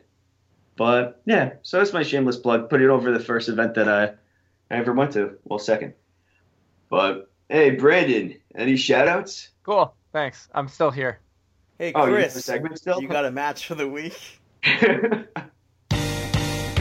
Chris's match of the week. Chris's match of the week. That's right. It's Chris's match of the week. Two matches of the week this week. Uh, one I alluded to last week. Uh, Barbed Wire Mayhem 3 from last week's Impact OVE versus LAX. Uh, the match that the first match that they put on Twitch. It's pretty good. Um, I like the ending with the uh, barbecue skewers to the head of Dave Crist. Which, Uh, like check- that, how do you do stuff like that? I guess the top part of your head is so like malleable that you can just kind of get those things in there. You don't think it's like hair that, that, that like they stick it into your hair or something, or no, that's right into your forehead. I, I cannot like those spots with the barbed wire skewers are just not nasty. barbed wire, barbecue? Bar- But it was Yeah. that was like that was like the big payoff to the end of the match. It wasn't like, oh hey, two minutes in, let me jab a bunch of barbecue skewers into your head, you know? I- But uh I, I agree with you. I was actually really surprised that they put all of that onto Impact. no, it Well, wasn't though. It was on Twitch.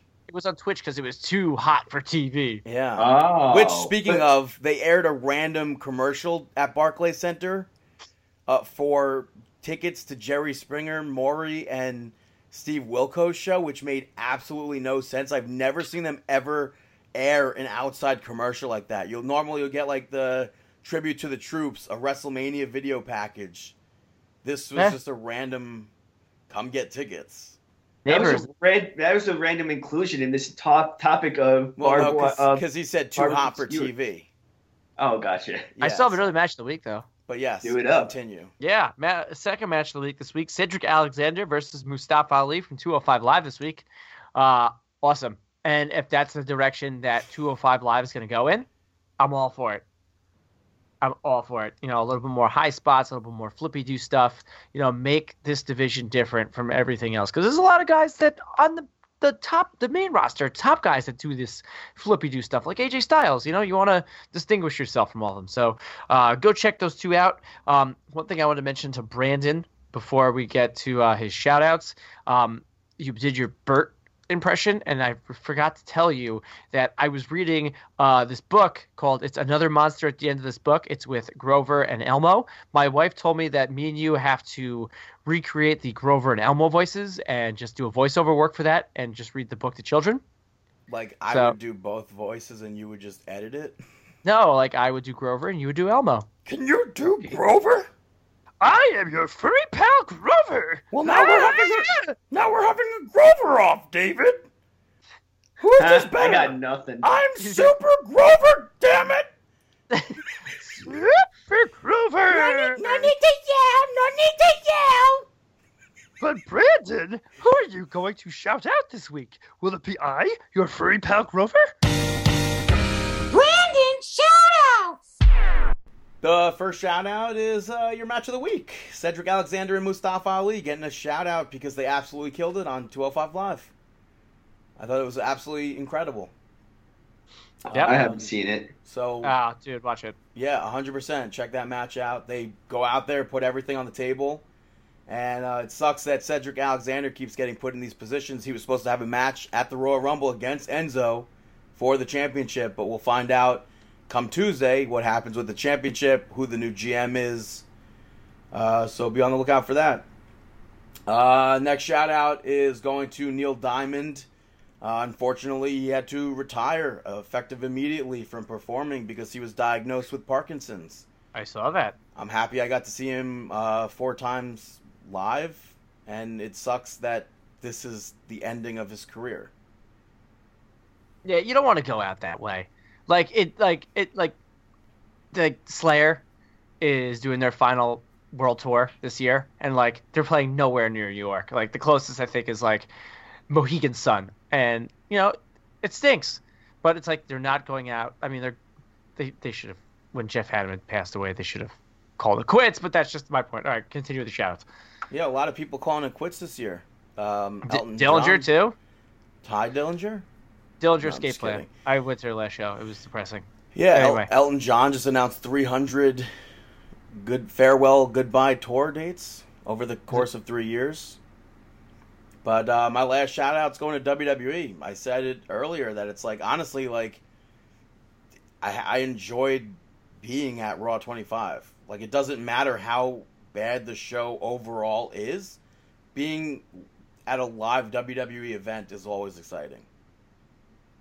Like I may not like the things that they do sometimes, but like I'm never gonna stop going. You're you're never gonna stop going. Dave's never gonna stop going.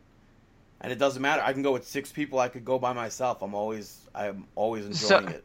So next year, you know, they said the potential of WrestleMania being in the New York, New Jersey area is very high. I'm out. I'm not going to it. How about it? Well, I was gonna say, are you gonna go to WrestleMania, or would you rather go to like an indie show in oh, the? hundred percent. I would rather go to WrestleMania I- you know what? I would rather go to an indie show. because, Because like you- I mean, indie shows though it's like very heavily populated in New Jersey, so it's like how am I gonna go? Well, like let's let's say some someone runs at the Manhattan Center, or somebody runs. You know, what happens if somebody runs on Long Island Uh, again, Like- if it's Long Island, how would I get there? or like Brooklyn? It, it honestly it depends. It, like uh, if if like if they get big enough shows or whatever, and they run at like a venue in New York City, like Hammerstein or Manhattan Center or something, I wouldn't be opposed to it. And it's not necessarily going to say like, oh, uh, because I went to this, I wouldn't go to WrestleMania. If there's an Uh, NXT to be had, and like we discussed this before, if it happens, let's say it happens at Madison Square Garden, let's ha- say it happens at Barclays Center, I, I would 100% like to go to NXT TakeOver because I just find those events to be like super special. I, I would probably choose WrestleMania over Indy because uh, it's the reason why I am watching wrestling is realistically it's WWE, and I know that if I tried to do more than one, I would be so. I mean, I would be out of it. And it, what So- sucks, what sucks is that Janela killed it last year. That show was awesome. This year, I would expect the same exact thing. And if he did it next year in like New York, New Jersey, and it's it's a show that's first like first starts at midnight or something like that, like that's a hard thing to do. Yeah, I, I couldn't do To it. like go to, yeah. I mean, I- it's it's enjoyable, but I would be so drained. you know, Matt Riddle has his own show this year in WrestleMania weekend. No, I didn't. I didn't know that. Is it a, called Matt is it a quiz show or? No, it's Matt Riddle's blood sport. Every match has to end with either a submission or a knockout. It's interesting. Yeah. So anyway, good shout outs, Brandon. Uh, let's get to our last thing that we're going to talk about today. Our our Our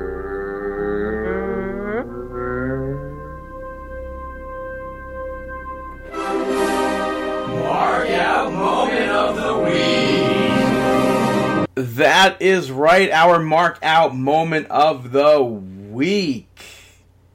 There's three of us. I have three mark out moments of the week. Do you have any, guys? Um, Yeah. yeah. brother love. really? No, I'm serious. I barked out hard for You him. thought it was funny? You thought it was a joke? no, I'm serious. Yeah. Dude, Brother Love got a huge pop. Oh, I know he did. What's your what's your uh I almost said what's your favorite scary movie? what's your mark out moment of the week? Um, my markout moment of the week would be just the start of the Manhattan Center, seeing that Ico Pro sign. Oh, that was really awesome. brought me, yeah, really brought me back to uh, the old times. You know, just seeing that sign Yeah, and no. being sucked into it, into that Manhattan Center vibe. I was all with that. Yeah, one of one of my mark out moments was the Ico Pro sign being there. I thought that was a good touch. Um, the guy at Manhattan Center dressed as Bobby Heenan in disguise, trying to get into Manhattan Center. Well, I popped for that.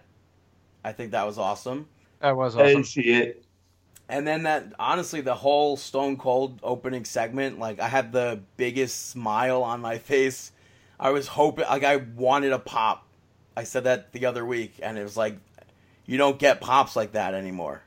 No, and, and I, I would definitely put that under a markout moment for myself too, because with that Austin Vince, I mean, and that stunner, I Brandon, I had still seeing that. I mean, for, Brandon, you forgot about Ke- Kelly Kelly. Honestly, it wasn't uh okay. I think uh I think Yerple. I popped for Yerple being shown too, Oh yeah, you're and the crowd. The crowd popped also. Uh, yeah, Rachel. Rachel looks at me. She goes, "What's that?" I'm like, "It's Yerple." She goes, "What is Yerple?" When Come when on. dude, when Stephanie and Shane were like, "We got you something," I was like, "It better be Yerple. It better be Yerple."